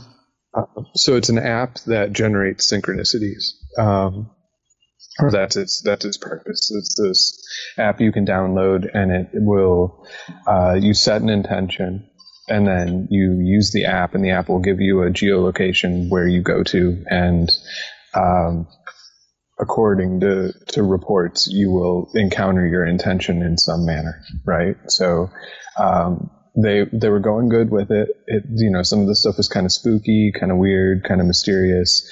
They hit 2 million users and uh, I don't know if it was a week later or a little bit longer than that, and um, somebody finds a, a, mutilated body in a, uh, a, suitcase. So you know, one of the the things with kind of playing with the synchronicities um, is that it can get strange and it can get unmooring. You know, I don't know if that's just the randonaut thing where it was just like, you know, turn turn everything up I tell people when they start getting into this kind of stuff, I, have had this conversation with many people. It's like, all right, if you want to get into this magic or call it whatever you will, synchronicities, empathy, all of this kind of stuff, it's like you can push it, but you have to think of it as a rubber band. So as hard as you push into it, it's going to push back just as hard. So yeah. you need to be ready to to bend and move with that. It's kind of like it's kind of like stepping into a stream. You know, you have to be ready to move with that stream and you can fight it and you can fight it for a little bit, but eventually at some point you're going to have to flow with it. And if you try to redirect it or if you try for every, uh, for everything you put into it, it's going to push back just as hard as you put into it. Um, yeah. much like magic, there is a cost for everything that you do. So you have to be very careful of where you go, where you push and what you do with it.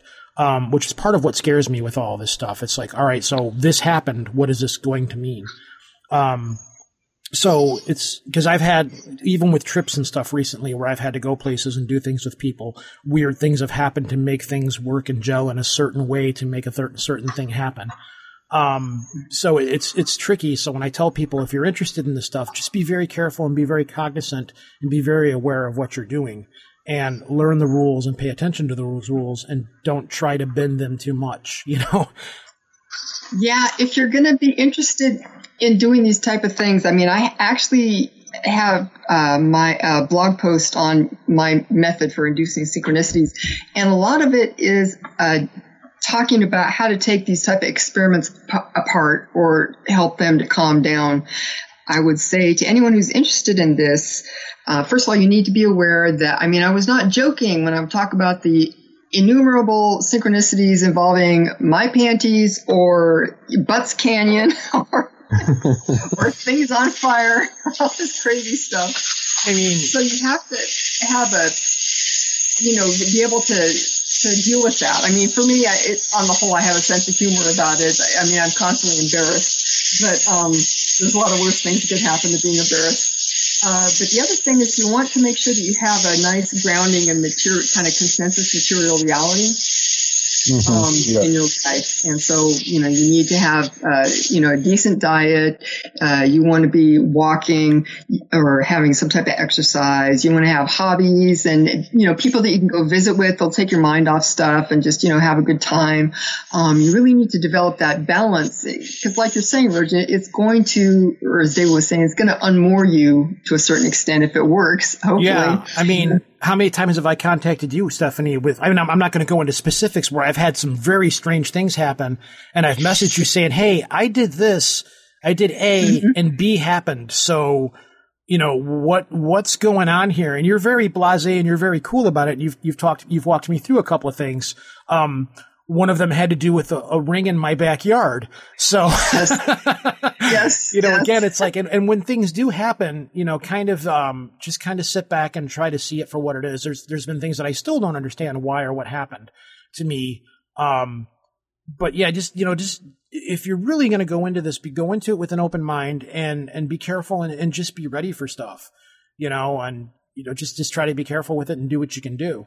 But or you can be like me and just let things happen and sit back and go, okay, now what was that all about? Why why did this happen? because for me, it's a jigsaw puzzle. Here's the pieces, It's like buying one of those black jigsaw puzzles that has no picture on it. It's entirely black, and you got to build it with the pieces. that that's the way that I see this stuff.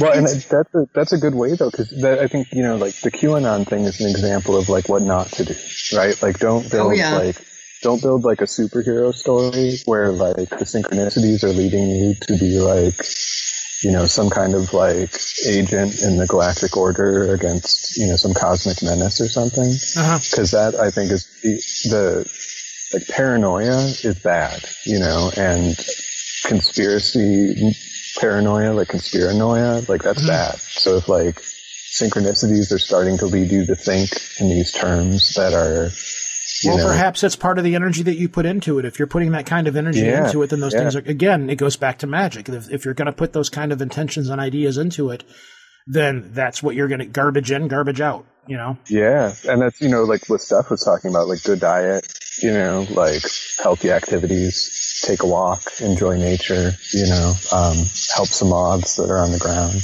You must be outside because I can hear the cicadas screaming into your phone right now. yeah, sorry, yeah, you- you're getting the rural Georgia, uh, living in the woods kind of. So- That's fun. We get them here, but they just make they just tap. They No, he sounds like he's in the middle of a wind tunnel of cicadas right now.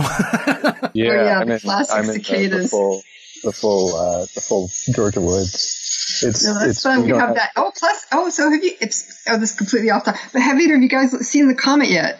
I have not. No, I have, it's been it's been weirdly rainy and like Oh, like 90 degrees here. So mm. um, Oh, I'm- I'm humidity. in, like, yeah, Mm. yeah. Georgia's a sweaty, sweaty place. Um, we don't have air conditioning, which is why I'm outside. I'm just I'm taking a a little a little non non inside humid break. Um, but yeah, the trees and everything. I wanted to see it. Um, somebody tweeted out that it was right underneath the Big Dipper, and I was like, oh, I could find that, you know. Um, but unfortunately, the trees and everything, I would have to walk through.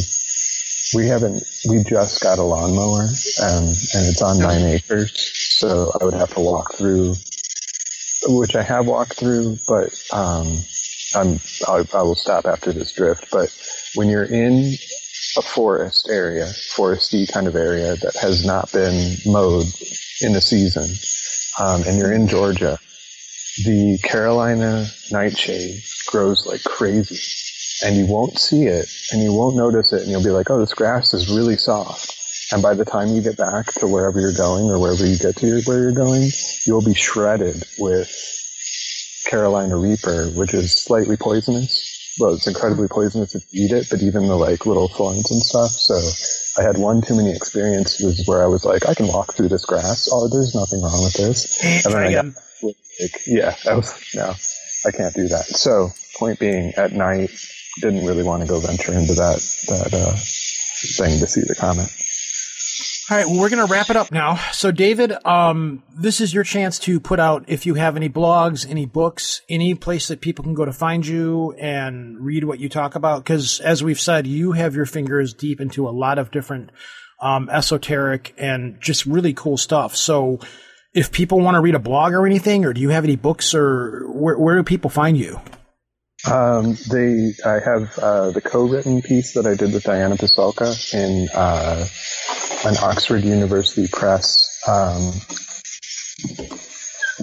Oxford Uni- University Press anthology, um, which I've actually forgotten the name of right now because I don't think about it, but it's on uh, it's on digital digital belief. Um, so you can look that up. Look up look up Diana Pasulka and an Oxford University Press anthology on digital beliefs. It probably has a really great name, um, but I don't remember that. Uh, but they can go to davidmetcalf.wordpress.com uh, is my blog.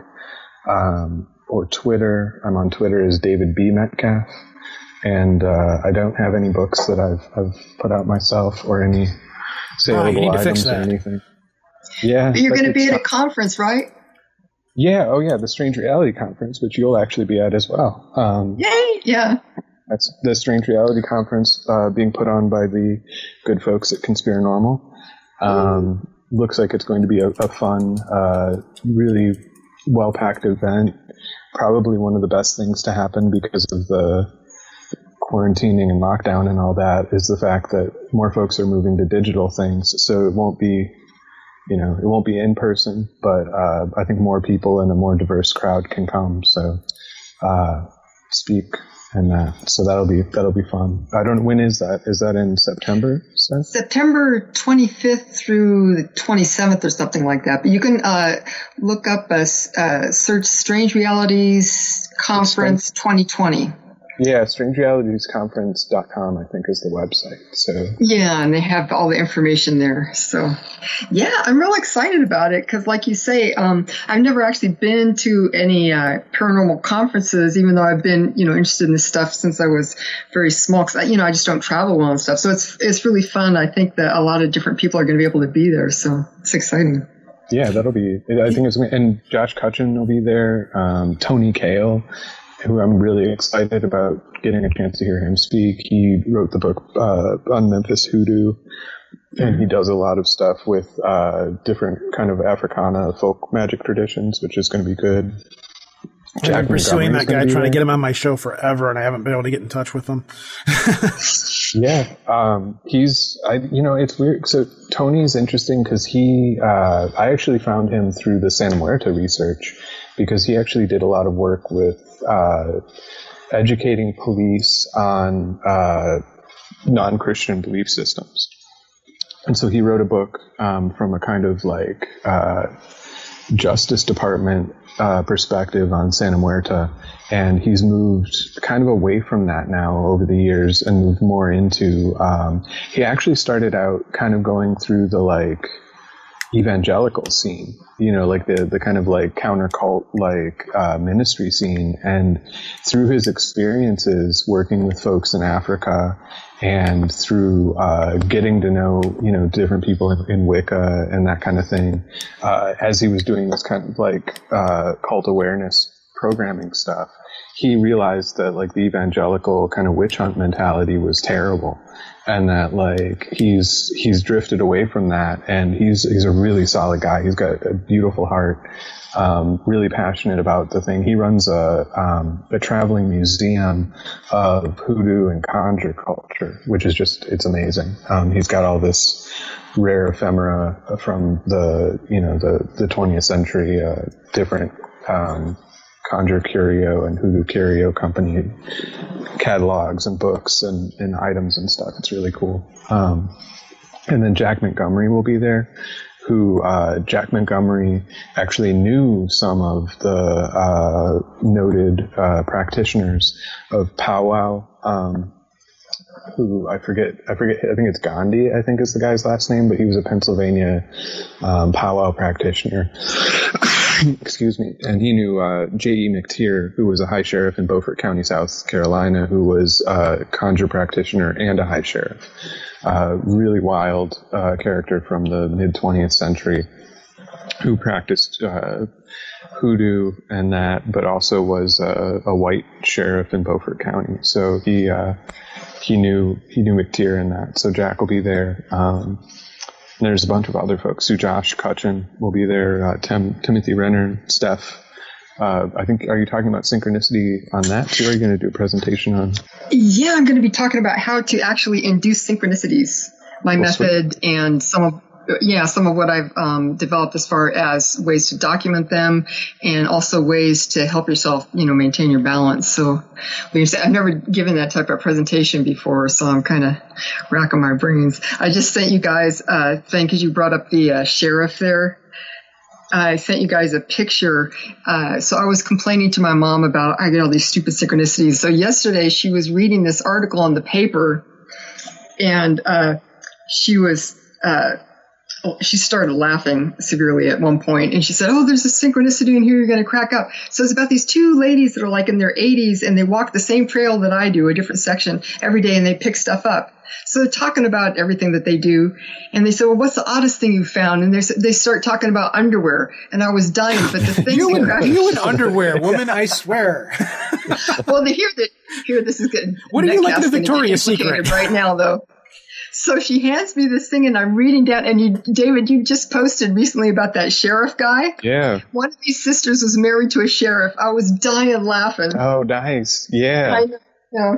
So That's yeah. that- to bring him up here too. I'm obsessed with J.E. McTeer just because he's such a, a wild character. I mean, like a white sheriff in the segregated South who is um, intent on truly being a public servant.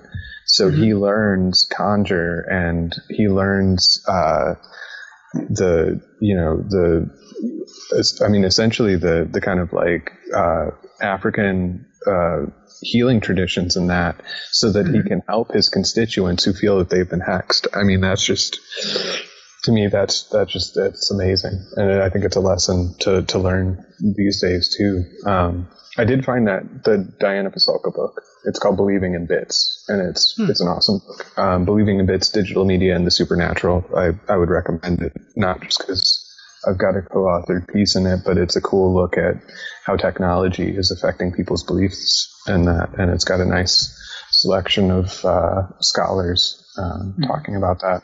Also, if I'm recommending things, I would recommend folks check out uh, Stephen Finley's work, um, which is uh, in the, the same kind of uh, milieu of uh, anthologies. He's a professor at Louisiana State University who's looking at UFOs and uh, African American culture, and it's his stuff is awesome. So, Wow, that's that's a topic that you never really hear tapped on.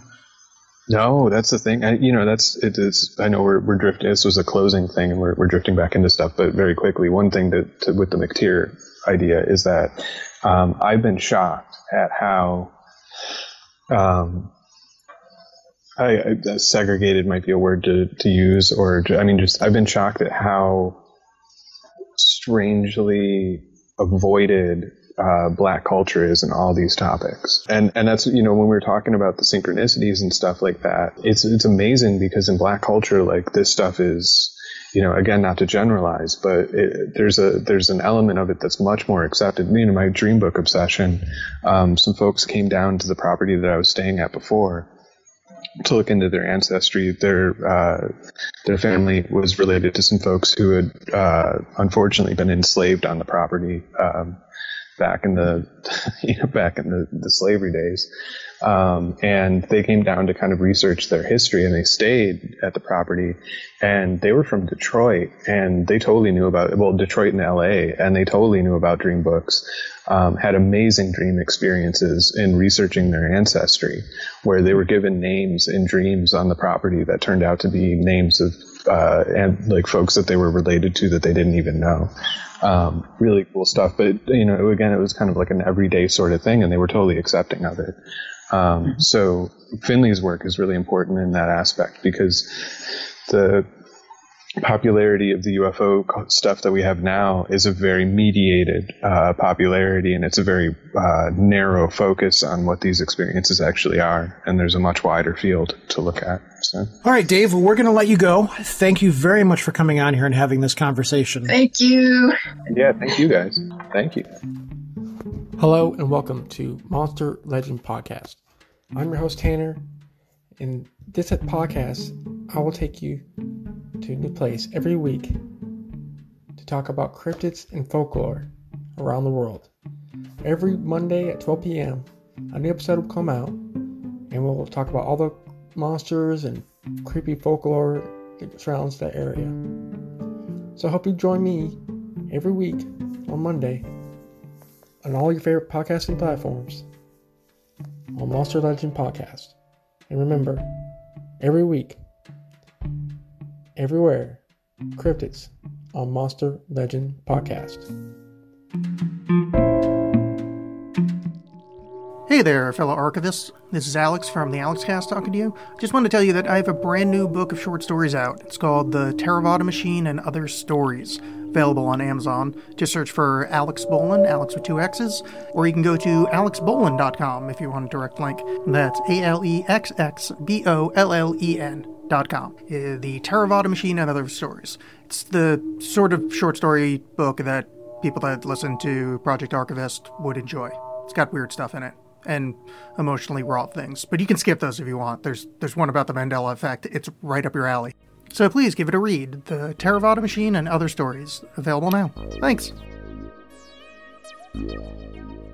So, David Metcalf, it's been too long since I've talked to him, and I know because we had a conversation after we ended the show. We had a conversation with him again that went on for about another 20 minutes um, about folk magic and hoodoo and stuff, and we're gonna I, that's gonna happen. I mean, I, I know you, you're gonna set it up, and Yep. um, we'll we'll definitely gonna be talking to him pretty soon. I would I would say within the next month or so, we're gonna have that ball rolling again. But um, I'm not sure if he was standing in the middle of a wind tunnel or or what was going on there, or because there's parts in this call where it's like, um, I hope we can hear you. I think a lot of it was cicadas. yeah, and once we figured out, once I figured out he was walking in the woods. And his phone was picking stuff up because that's when I messaged you. I'm like, "Do you have an air conditioner or something going on or whatever?" And then I was like, "Oh, he's walking through the woods at night in Georgia." I know um, for, for once it wasn't me. Thank you, David. but it was still a good show. He's he's really fun and interesting to talk to, and it, it just amazes me that he doesn't have a book or you know a bigger blog or or anything because this guy's got so much knowledge. You would think that he would just put this out there. He's been on all kinds of podcasts. He's been on Radio Mysterioso a couple of times. Um, he's been on our show a long time ago. Um, You know, I've I've seen him all over the place, and it's like I said, he's one of these people that I've wanted to get back on for any number of reasons, but I've just never been able to nail him down about it. You know, like the whole social engineering thing, because he works with that kind of stuff in the background. And he brought up the whole like uh, how like electronically like these things profile you, these apps profile you, these things, and they they figure out what you're going to be interested in to cater and to market to you. And TikTok is the biggest one about that. And I am I am on TikTok as well. I have all these crazy animal people that I like. There's a guy that's got a pet skunk and a chick that's got pet squirrels, Oh. and you know all, all these different things and all these little cute animals and stuff like that. So I'm, I'm, I follow that kind of stuff, you know. And they keep trying to throw like chicks at me, and I'm like, no, no, I want to see the animals. I want to see the squirrels. I want to see the chipmunks. I want to see the weird pets. But um, these apps build a digital profile of you, and then in turn, they make things happen like kind of electronically synchronicity. Like here's books that you're interested in, and they just drop an ad on there, or these different kinds of things because technology profiles you in such a way. But um, you know, it was it was just a blast to talk to him. And this is usually when you do these shows, I kind of just sit back and keep my mouth shut and throw something in here or there. But this one, I'm like, I can't keep my mouth shut. so, you know, trying to, but I just couldn't. So, No, I was really glad because it, it, what can I say? Uh, it's, uh, you know, it's a big topic, and I know that you and I have had a lot of synchronicities between the two of us. And, you know, we're both type people where this happens a lot, and it Yeah. just opens up a whole can of worms about what the heck is going on. yeah. Um, so no, I was I'm always happy to, to hear what you have to say about that stuff. It was a lot of fun. I really enjoyed it. I hadn't spoken with him before. It was really fun to speak with him. you have and- this empathic ability to pull from pe- from people, and you you manage to pull stuff out of me that I normally don't like to talk about and put out there in the open. And I'm not going to edit it out of the show. Like every time I get on the show with you, we get onto certain topics, you just pull stuff out of me. And there's things that I just never talk about with people unless I'm really close to them. And you have this habit of pulling that shit out of me. I tend to do that to people. I'm kind Yeah, of that you- way, and it's, it's actually that's something that in my own practice that I've. How do I say? I have learned to tone, actually tone that down and have a little bit more control over that over the years because I tend to be a type of people where you know. I think there's a lot of people that have this type of experience where you're just like kind of going down the street or hanging out someplace and someone comes up to you and within like three minutes they've told you about their life Yeah, story, that's- that's this the huge moth thing that's happening. effect. Yeah. That's that whole Yeah. moth and flame effect, and that's that's a very that's a known empathic ability. Well, well- people in the empathic circle refer to that as pulling, um, and that's where um, the problem is is people get kind of addicted to that, and they, they get to a point where it's like they, they come to you to to have you pull things off of them to make them feel better, or whatever. And there's another one which is nudging, and then there's pushing, um, which are pretty close to the same things, where you can kind of nudge or empathically push people into something to, to do something, but it kind of follows the laws of magic, where like you can't make somebody fall in love with you, you can't make somebody buy something, you can't make somebody kill somebody, but if the core of the idea is there and you can sense that, you can push on that and you can nudge that and you can push it further into something else, and you can make it greater than it is. It's kind of like an inception kind of thing. If you know the idea is there, then you can push that along. But by the same token, you know, there's there's this ability to pull from people, which is, you know, if you know something is there and somebody gets talking about it, you can pull more and more of that out of them and pull people into different directions and things like that. And that's where the whole, that's kind of where the whole thing about me and the group that the people that I know, the whole moth and the flame kind of thing, people are drawn to that light. They're drawn to that that um, presence in people to be able to, to, to talk or to vent or to do whatever. I have a Hmm. friend that um, is part that is a listener of the show. I'm not going to mention any names, um, and if they're listening right now, they're going to know who I'm talking about. But um, their wife actually is involved with a business, and, and they're very good at it. And that's they've made it into a business to be able to go into a company and figure out this is what's wrong with your people and this is what you're doing. And they've used these abilities in a way to. It's not to make money off of it, but they're not doing it in a sleazy kind of manipulative kind of way. So, you know, and you have that in you. That's something that you, you have you have that ability in you to be able to pull stuff out of people and it's it's rather impressive. So anyways, now that I've gone off on a tangent of my own. But um, again, thank you for putting these shows together and thank you for doing this. It's nice to to just be able to sit back and let somebody else drive every once in a while and put my feet up on the dashboard and blast the radio and listen to Skinner. So no, it's absolutely a treat. And you know what's funny is um, I want to end with another little synchronicity thing that the, the synchronicity I was talking about with all the people on the bridge Yeah. uh, had a coda where there was a, a podcaster and a friend of his who had started the whole ball rolling on that. He was in London with his girlfriend, and they left the London Bridge just shortly before that guy came and started stabbing people. Um, it last fall, that terrorist attack. And then there was that guy on the bridge who picked up that narwhal tusk Oh shut up. You know to try you and defend know, against it. You know, you and the Yes, he did. stuff. You could you could go look at the Wikipedia, I and I know, was but thinking. you got to give me shit about the narwhal thing over and over again. but here's the thing this was last this was last fall right and i was thinking this is like very obvious to me because it's like really out of place right it's like super off wall i thought it's obviously really out of place. It's really uh, kind of uh, front loaded or foregrounded i'd rather to say.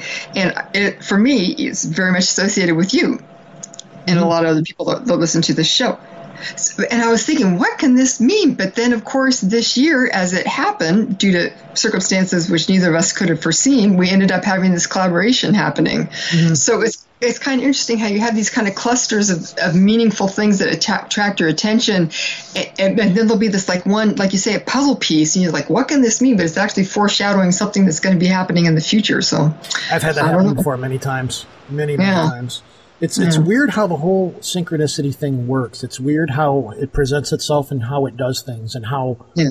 how things happen. And, and again, I go back to it's like, did I make this happen? Did I, you know, did did like uh, did, did me and somebody else who wanted the same common goal do something to make this work this way so these events come out the way that they do you know or you know or is it just the way the universe works or you know is is there a point where you're tapping into this stuff to be able to do these kinds of things? And mm-hmm. you know within the last year it's I, I don't know maybe within the last i don't know nine ten months i've been i'm embracing it more and more and more i find.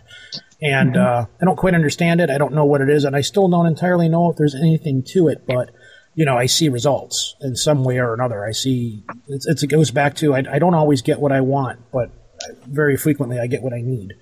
So mm-hmm. You know, I don't know. There's there there might be something to it. I don't know. And again, I- maybe I'm just getting less scared of it. I'm, I'm embracing it a little bit more. I'm not really sure.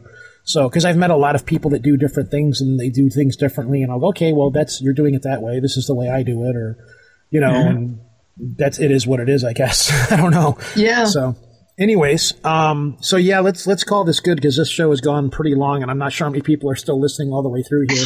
But um, I know for a fact that a, lot of people that are listening to this are going to be sending me messages on Facebook saying, "Hey, dude, it's blah blah blah blah blah." Because every time I do a show like this, people get really deep with me, and I just don't get that deep into it. They're like, "Oh, consciousness is affected by this," and blah blah blah, and I'm like, "Man, I'm not that far into it." I'm like, "I know this works," and you know, you need to do more shows on consciousness. And I'm like, I'm not really, I'm not really there. I'm not into that kind of stuff. I just, whatever happens, happens. And I don't know, I'm weird Yeah. about it. So, anyways, thanks again for doing this. And uh, again, let's do this again soon. perfect. All right. Well, uh, this is Rojan from Detroit and your stuff from California. Um, Watch, you, I'm uh, going to be out watching the comet. yeah, I'm, I'm going to do go out and do that right now. Do you? Uh, again, this is where I give a chance. You know, where, where's your blog at? Um, what are you doing? You already mentioned that you're going to be in the in the conference. Um, you know, do you got anything in the works, or you got anything going on in your blog or anything before we go? Uh, no, just uh, Ghost Dog is a mystery box is my blog. It's stephaniequick.home. I think dot blog, and um, oh, the, if people are interested if, in further about synchronicity and someone who actually came up with a uh, a uh, kind of a physics-based ideas about what could be uh, at work in synchronicity.